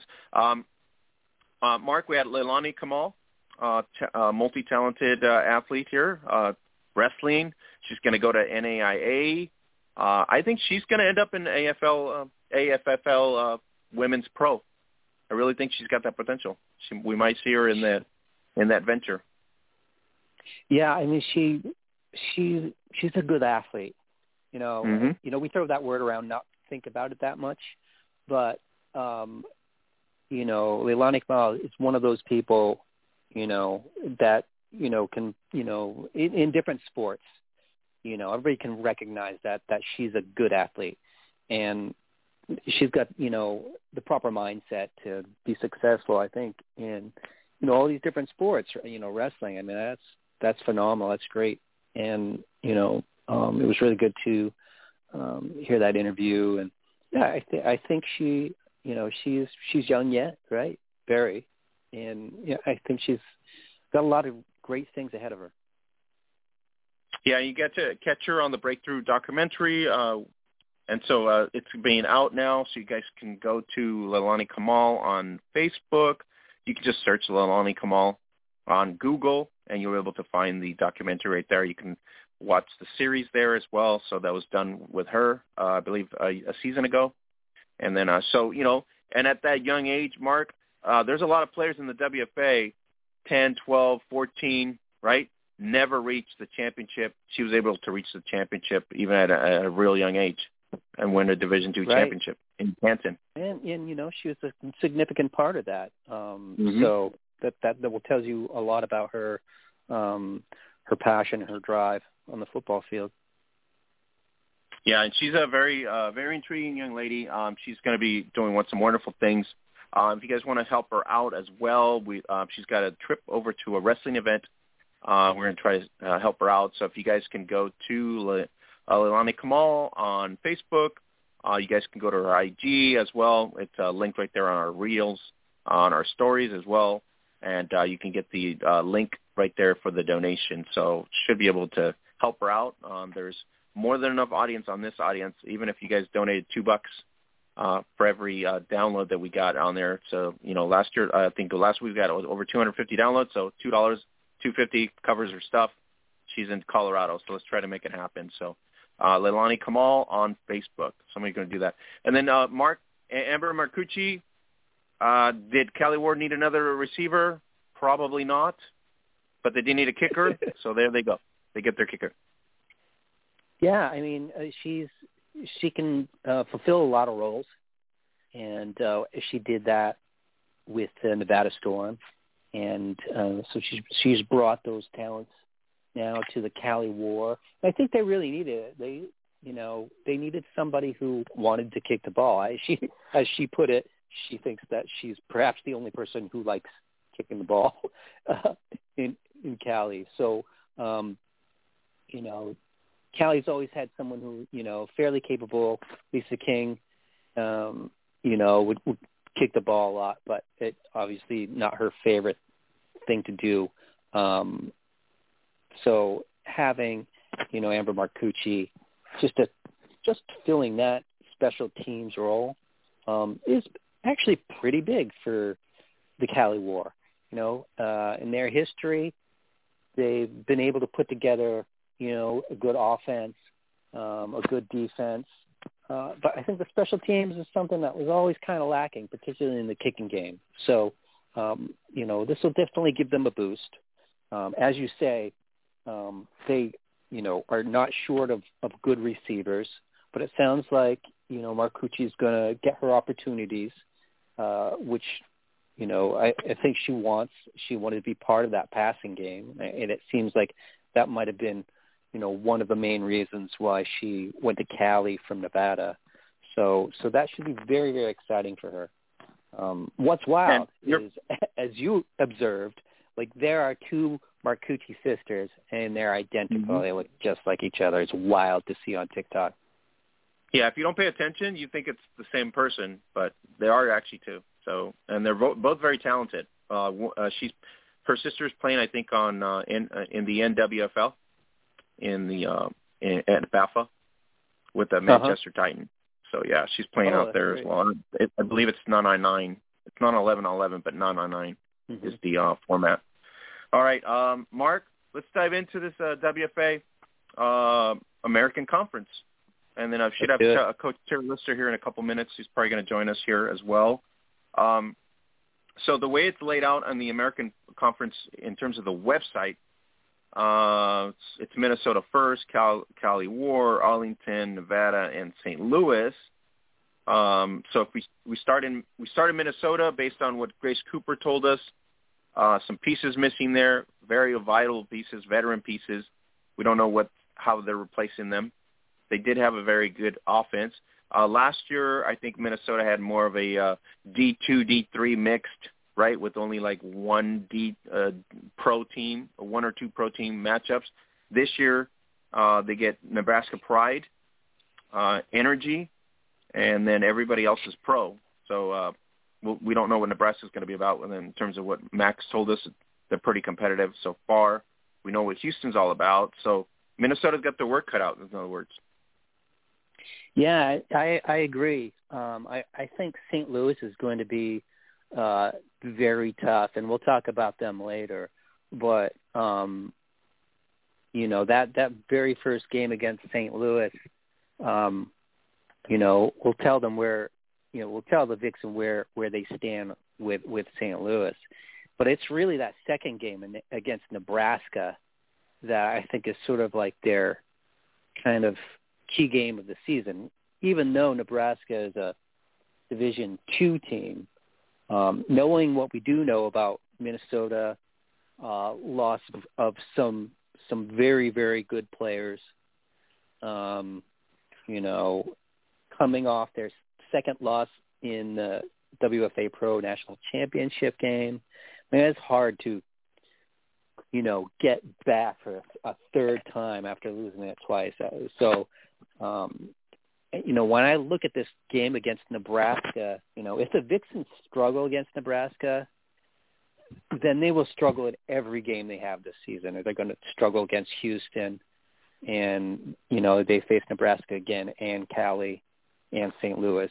So uh, that's what I look at when I see this schedule. I'm wondering how Minnesota will do against Nebraska, and you know, even if they do not struggle against Nebraska, those might be the only two wins they get is against that team because, you know, Cali's reloaded. St. Louis we know is going to be tough, and Houston is kind of like a trap game for Minnesota. Mhm. I think. Mm-hmm. Um, No, I agree with you. I they think could very well. Nebraska, to your point, is really the uh, breaking point, right? That's what you're saying right now. It's like if they if they lose St. Louis, not going to be surprised, right? But if they fall Right. to Nebraska, then we got problems because then the next week Yeah. it's going to be tough to go up against a Houston Energy team, right? Because they're going to be up for that.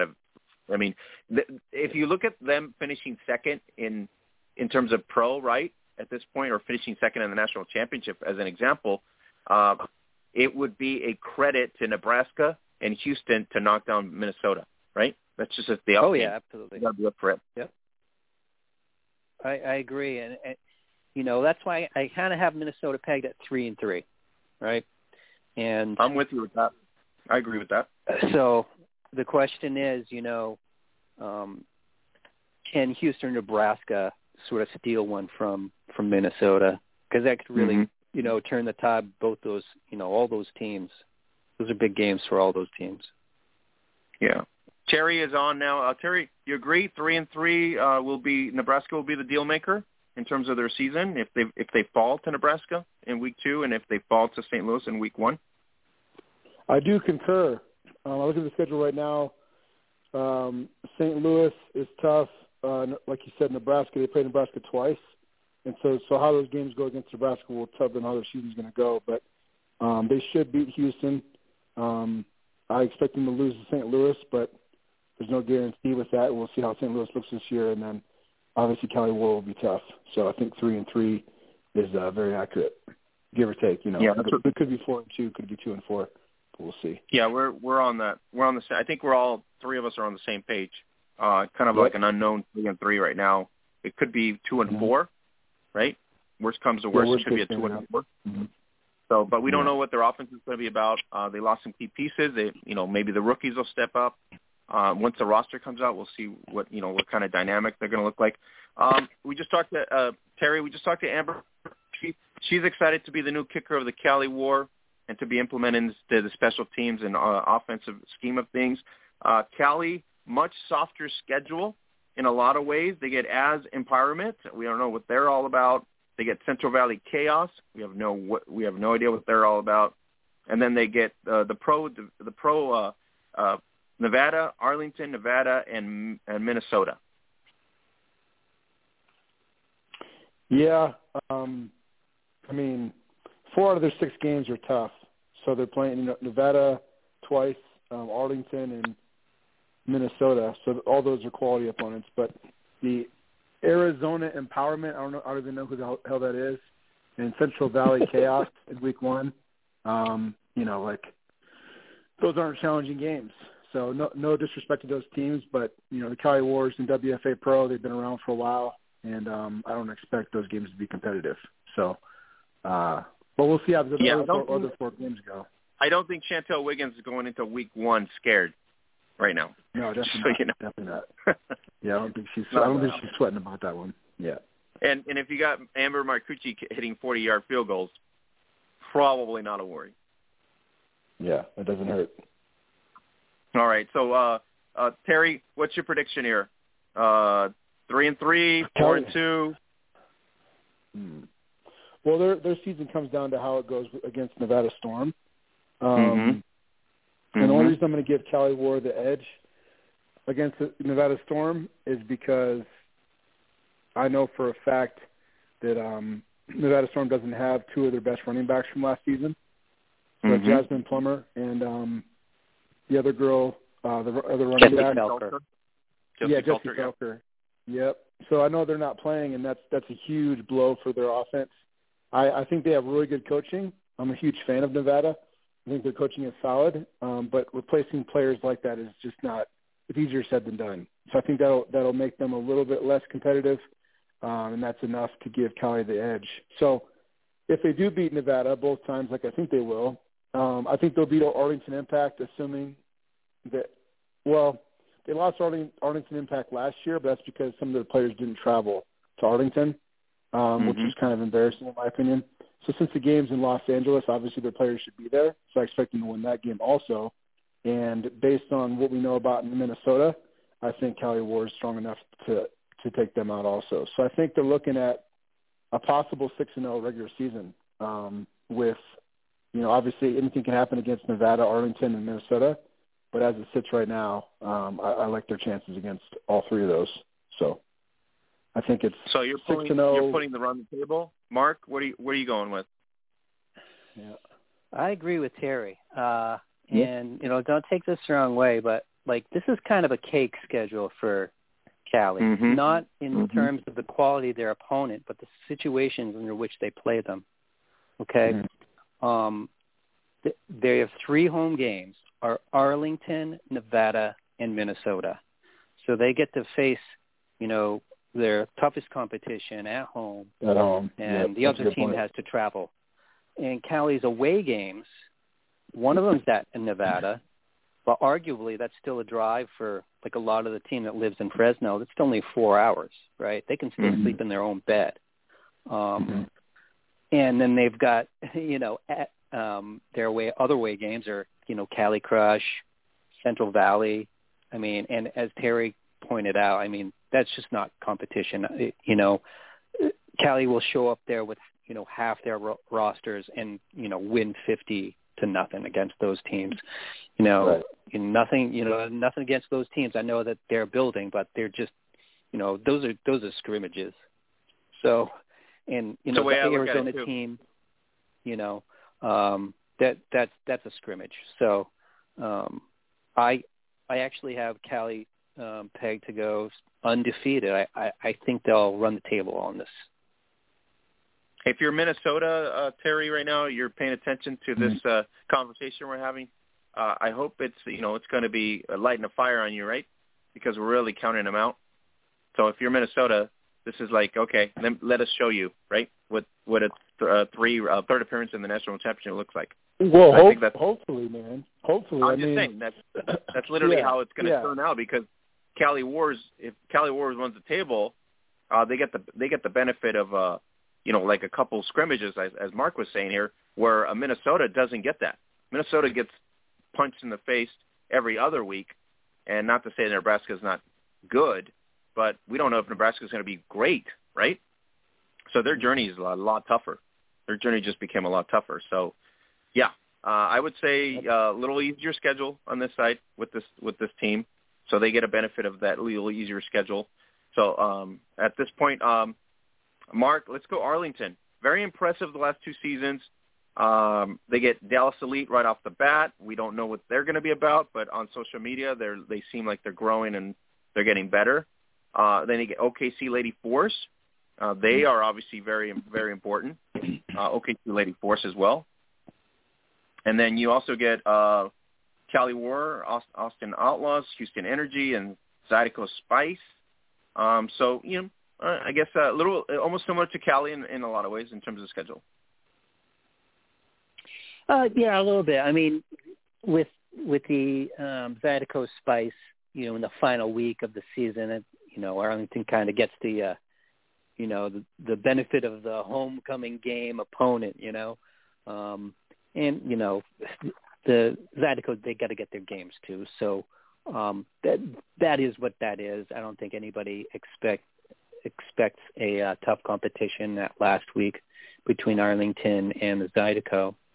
Um, but I kind of, you know, I look at the game with Houston as sort of like the, their big game of of the season. I, I expect them to be I expect Arlington to be three and one at that point. I don't expect them Mm-hmm. to defeat Cali, um, although I think they're capable. They do have to travel again, like like we had just mentioned.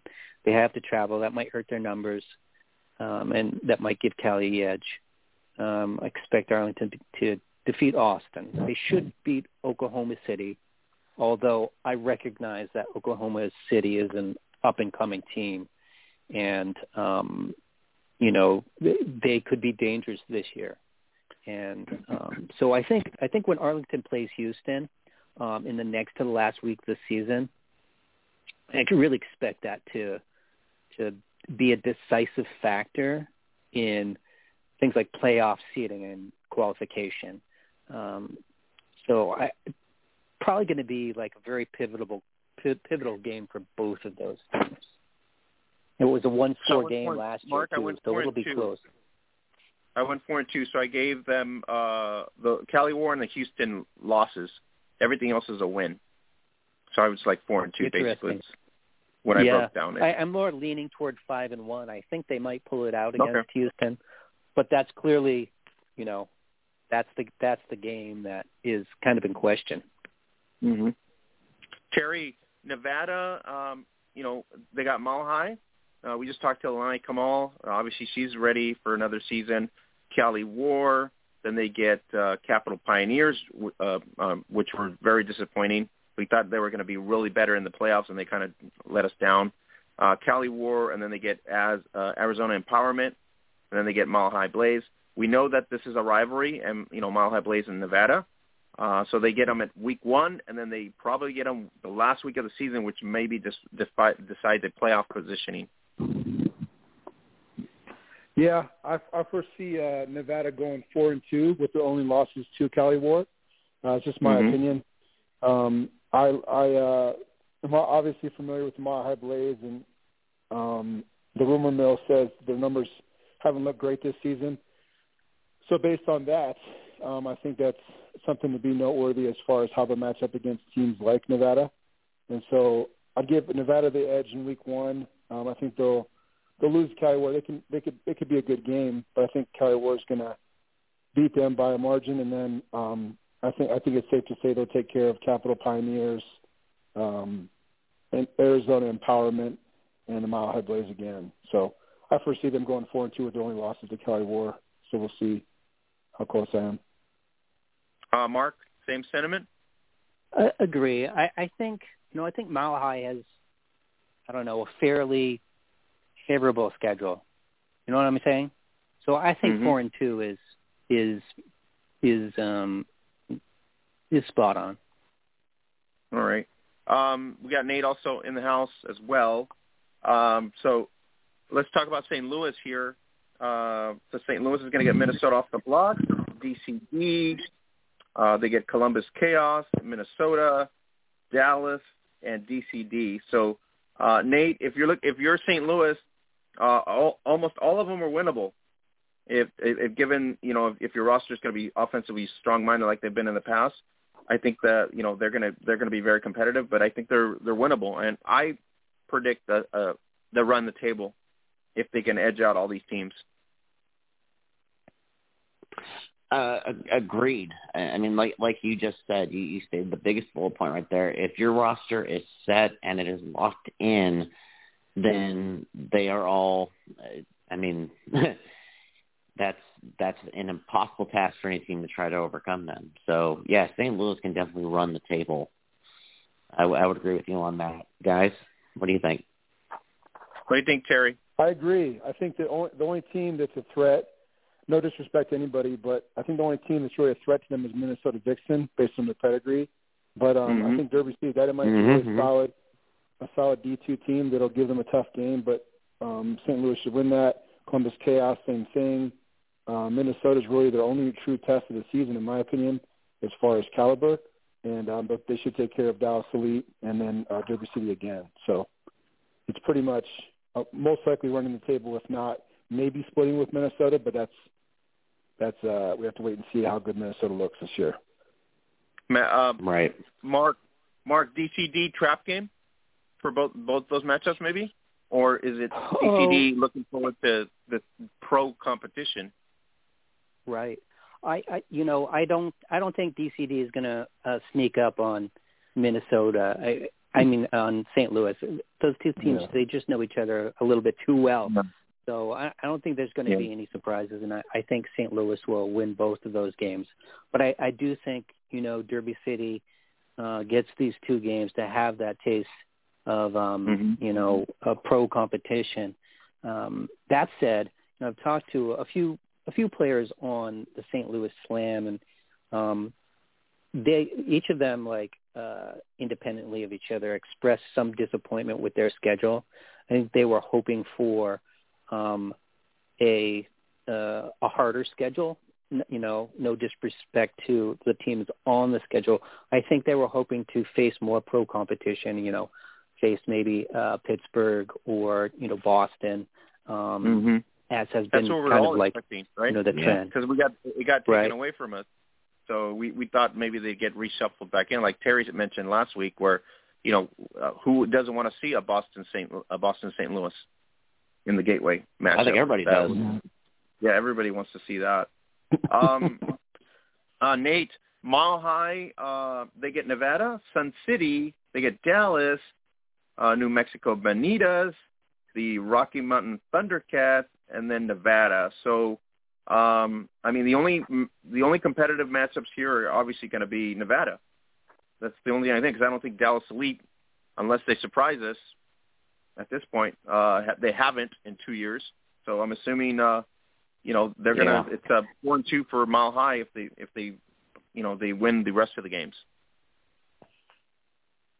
and they they could run that easily. Yeah, the, out of that entire schedule, you know, the we, we were just talking about, you know, with um, in terms of pro matchups, those are those are the only two pro matchups on that schedule. Again, like we've said with the others, no disrespect to the other teams, but Mm-hmm.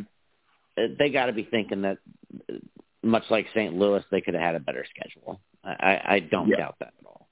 Uh, Terry, uh, you know, Dallas Elite, unless they, uh, you know, they look great on social media right now and they're busting their ass in the gym, um, that would be the only other challenge, right? That would be uh, Nevada, Nevada, and Dallas, the three the three pro matchups that Mile High would have to face. So uh, they're either going to go three and three, right, uh, at this point, or they might end up uh, two and four. I would say it's between four and two and three and three. I think um, Okay. I, I feel confident Okay. that Nevada Nevada Storm will edge them in both their matchups. The, the the unknown is how much better is the Dallas Elite Mustangs. If they're quite a bit better, then you know the game is in Dallas, so they could pull off the upset and beat the the Blaze. But um, the other games aren't really ch- that challenging, so I, I expect them to take care of business against Sun City, New Mexico, and uh, Rocky Mountain Thundercats. Well, actually, we're we're um, we're playing them this Saturday in a preseason game. So shout out to them for giving us the work for the Denver Bandits. Okay.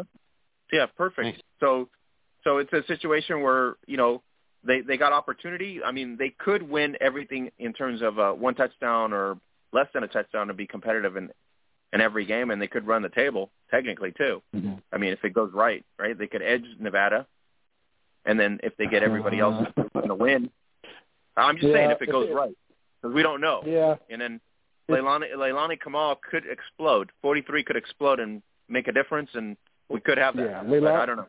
Leilani, yeah, Leilani's a monster. Um, she's Yep. one of my favorite players to watch. But I mean, if they're having roster numbers, if they're having low attendance at practice and stuff like that, that's that's not something that you want to um, be dealing Yeah, with. you're playing both sides of the ball. That's not going to be Yeah. very good for the season. that's Doesn't work why- out very That's well. why I give. for- Yeah, that's why I for the give season. Nevada the edge. Yeah. All right, uh, Nate, you have some uh, news that you want to disclose to us before we get out of here. We got uh, about nine minutes, so let's get that out of the way and then uh, figure that out. What do we have? Well, so just just a little uh old school. I kind of received a um a message from um I'm I'm assuming I know who it is because I've talked to him before, but you know, no names mentioned of course cuz LFL X League they're very, you know, secretive about what happens, but um was just a little message reminder about keeping them separate and to look forward to uh the fact that with this new archive that they're doing, uh, if anybody has missed anything prior to 2013 in LFL and wants to kind of go back in time, they will, I guess, from what I understand, be pulling the old MTV2 stuff out and putting it on YouTube. So So it's a revamp of the YouTube. Um, I know uh, we talked about in the past uh, the halt on the uh, on the X League apparently it's because it has to do with legal matters. So I'm assuming he's taking the Mhm. year off to deal with the legal matters, and that has to do with the old LFL days in terms of legal matters in California, from my understanding. So um, that's why some of the um, some of the X League players are playing in the WNFC, some of the WNFC or WFA Yep. teams just to keep conditioning. So when the, the league re- does return and revamped, uh, from what I'm from what I'm told, um, you know, it will resurface in 2024. That's most of the information that we got in. So we'll look. I guess we're going to look forward to Yeah. the return of the X League and and then the uh, the thing that always happens, right, uh, Nate uh, Mortaza. Yeah, we're going to go global. Germany, Europe. Come on, quit that. Oh yeah.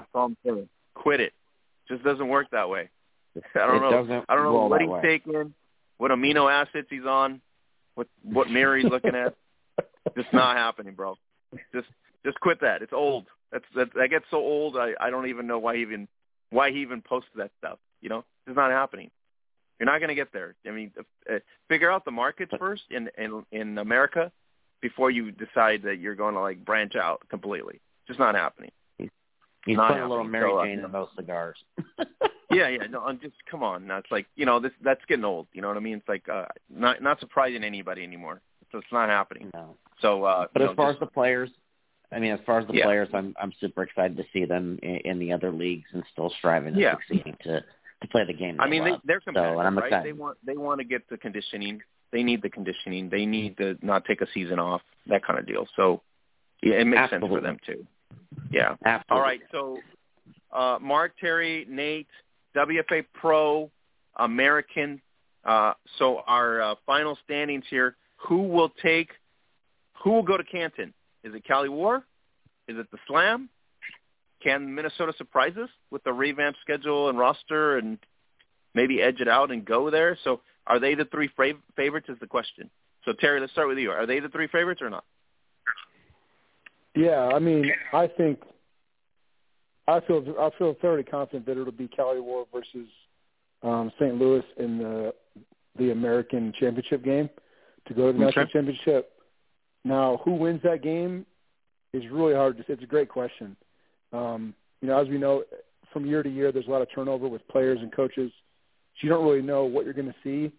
Some teams have the luxury of having a certain pedigree to their name, so you, you can expect a certain you know quality of football to be played. Um, but without actually seeing them play and seeing how these games play out and what the scores are and stuff, you don't really know how good Cali's going to be, how good St. Louis is going to be. And so without seeing them play, um, I can't really say who would, who's going to be in Canton, um, but I feel fairly certain that those would be the two two teams uh, playing for, for that chance. All right, Mark, uh, got uh, five minutes here. Do you, do you feel the same, or who do you feel like is going to be in that uh, conference, American Conference before you get to Canton?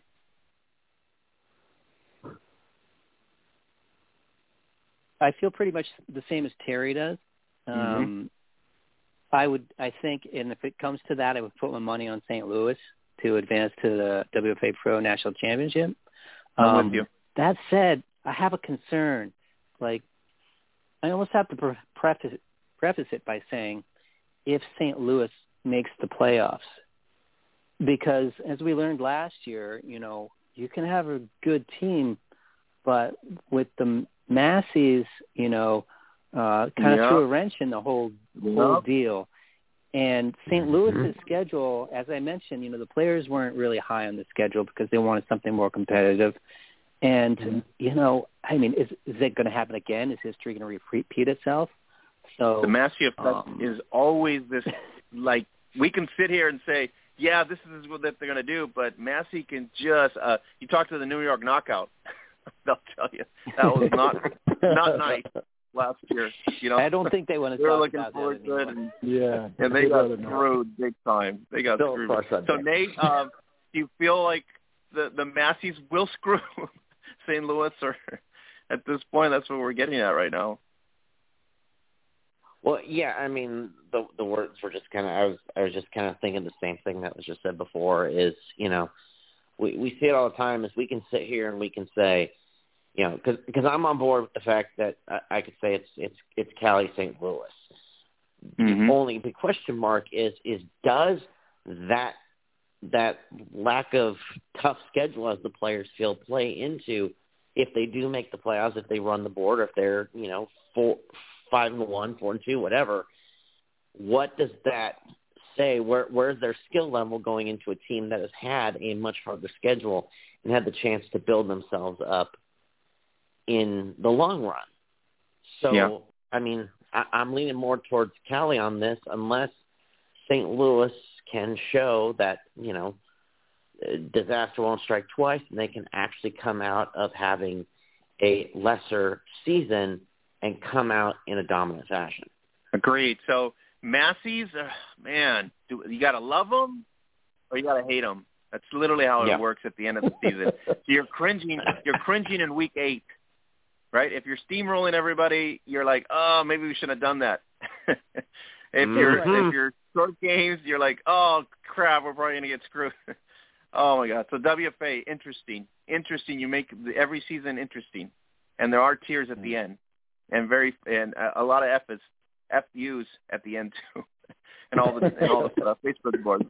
Uh, but uh, we're looking forward to uh, uh, next podcast. Thanks to Leilani Caamal coming on here, Ambra Marcucci, and the uh, always the talented Lois Cook, Lois Cook of the DC Divas. Uh, for Nate Ward, uh, Mark Simon, Mm. Terry Lister of the Absent, uh, Mackenzie Brooks, and Holly Custis. Oscar Lopez here. Don't forget, 439 next week and every Tuesday. Don't forget to subscribe on Apple, iHeart, and Spotify. Catch you guys here next week. Have a great night, everybody.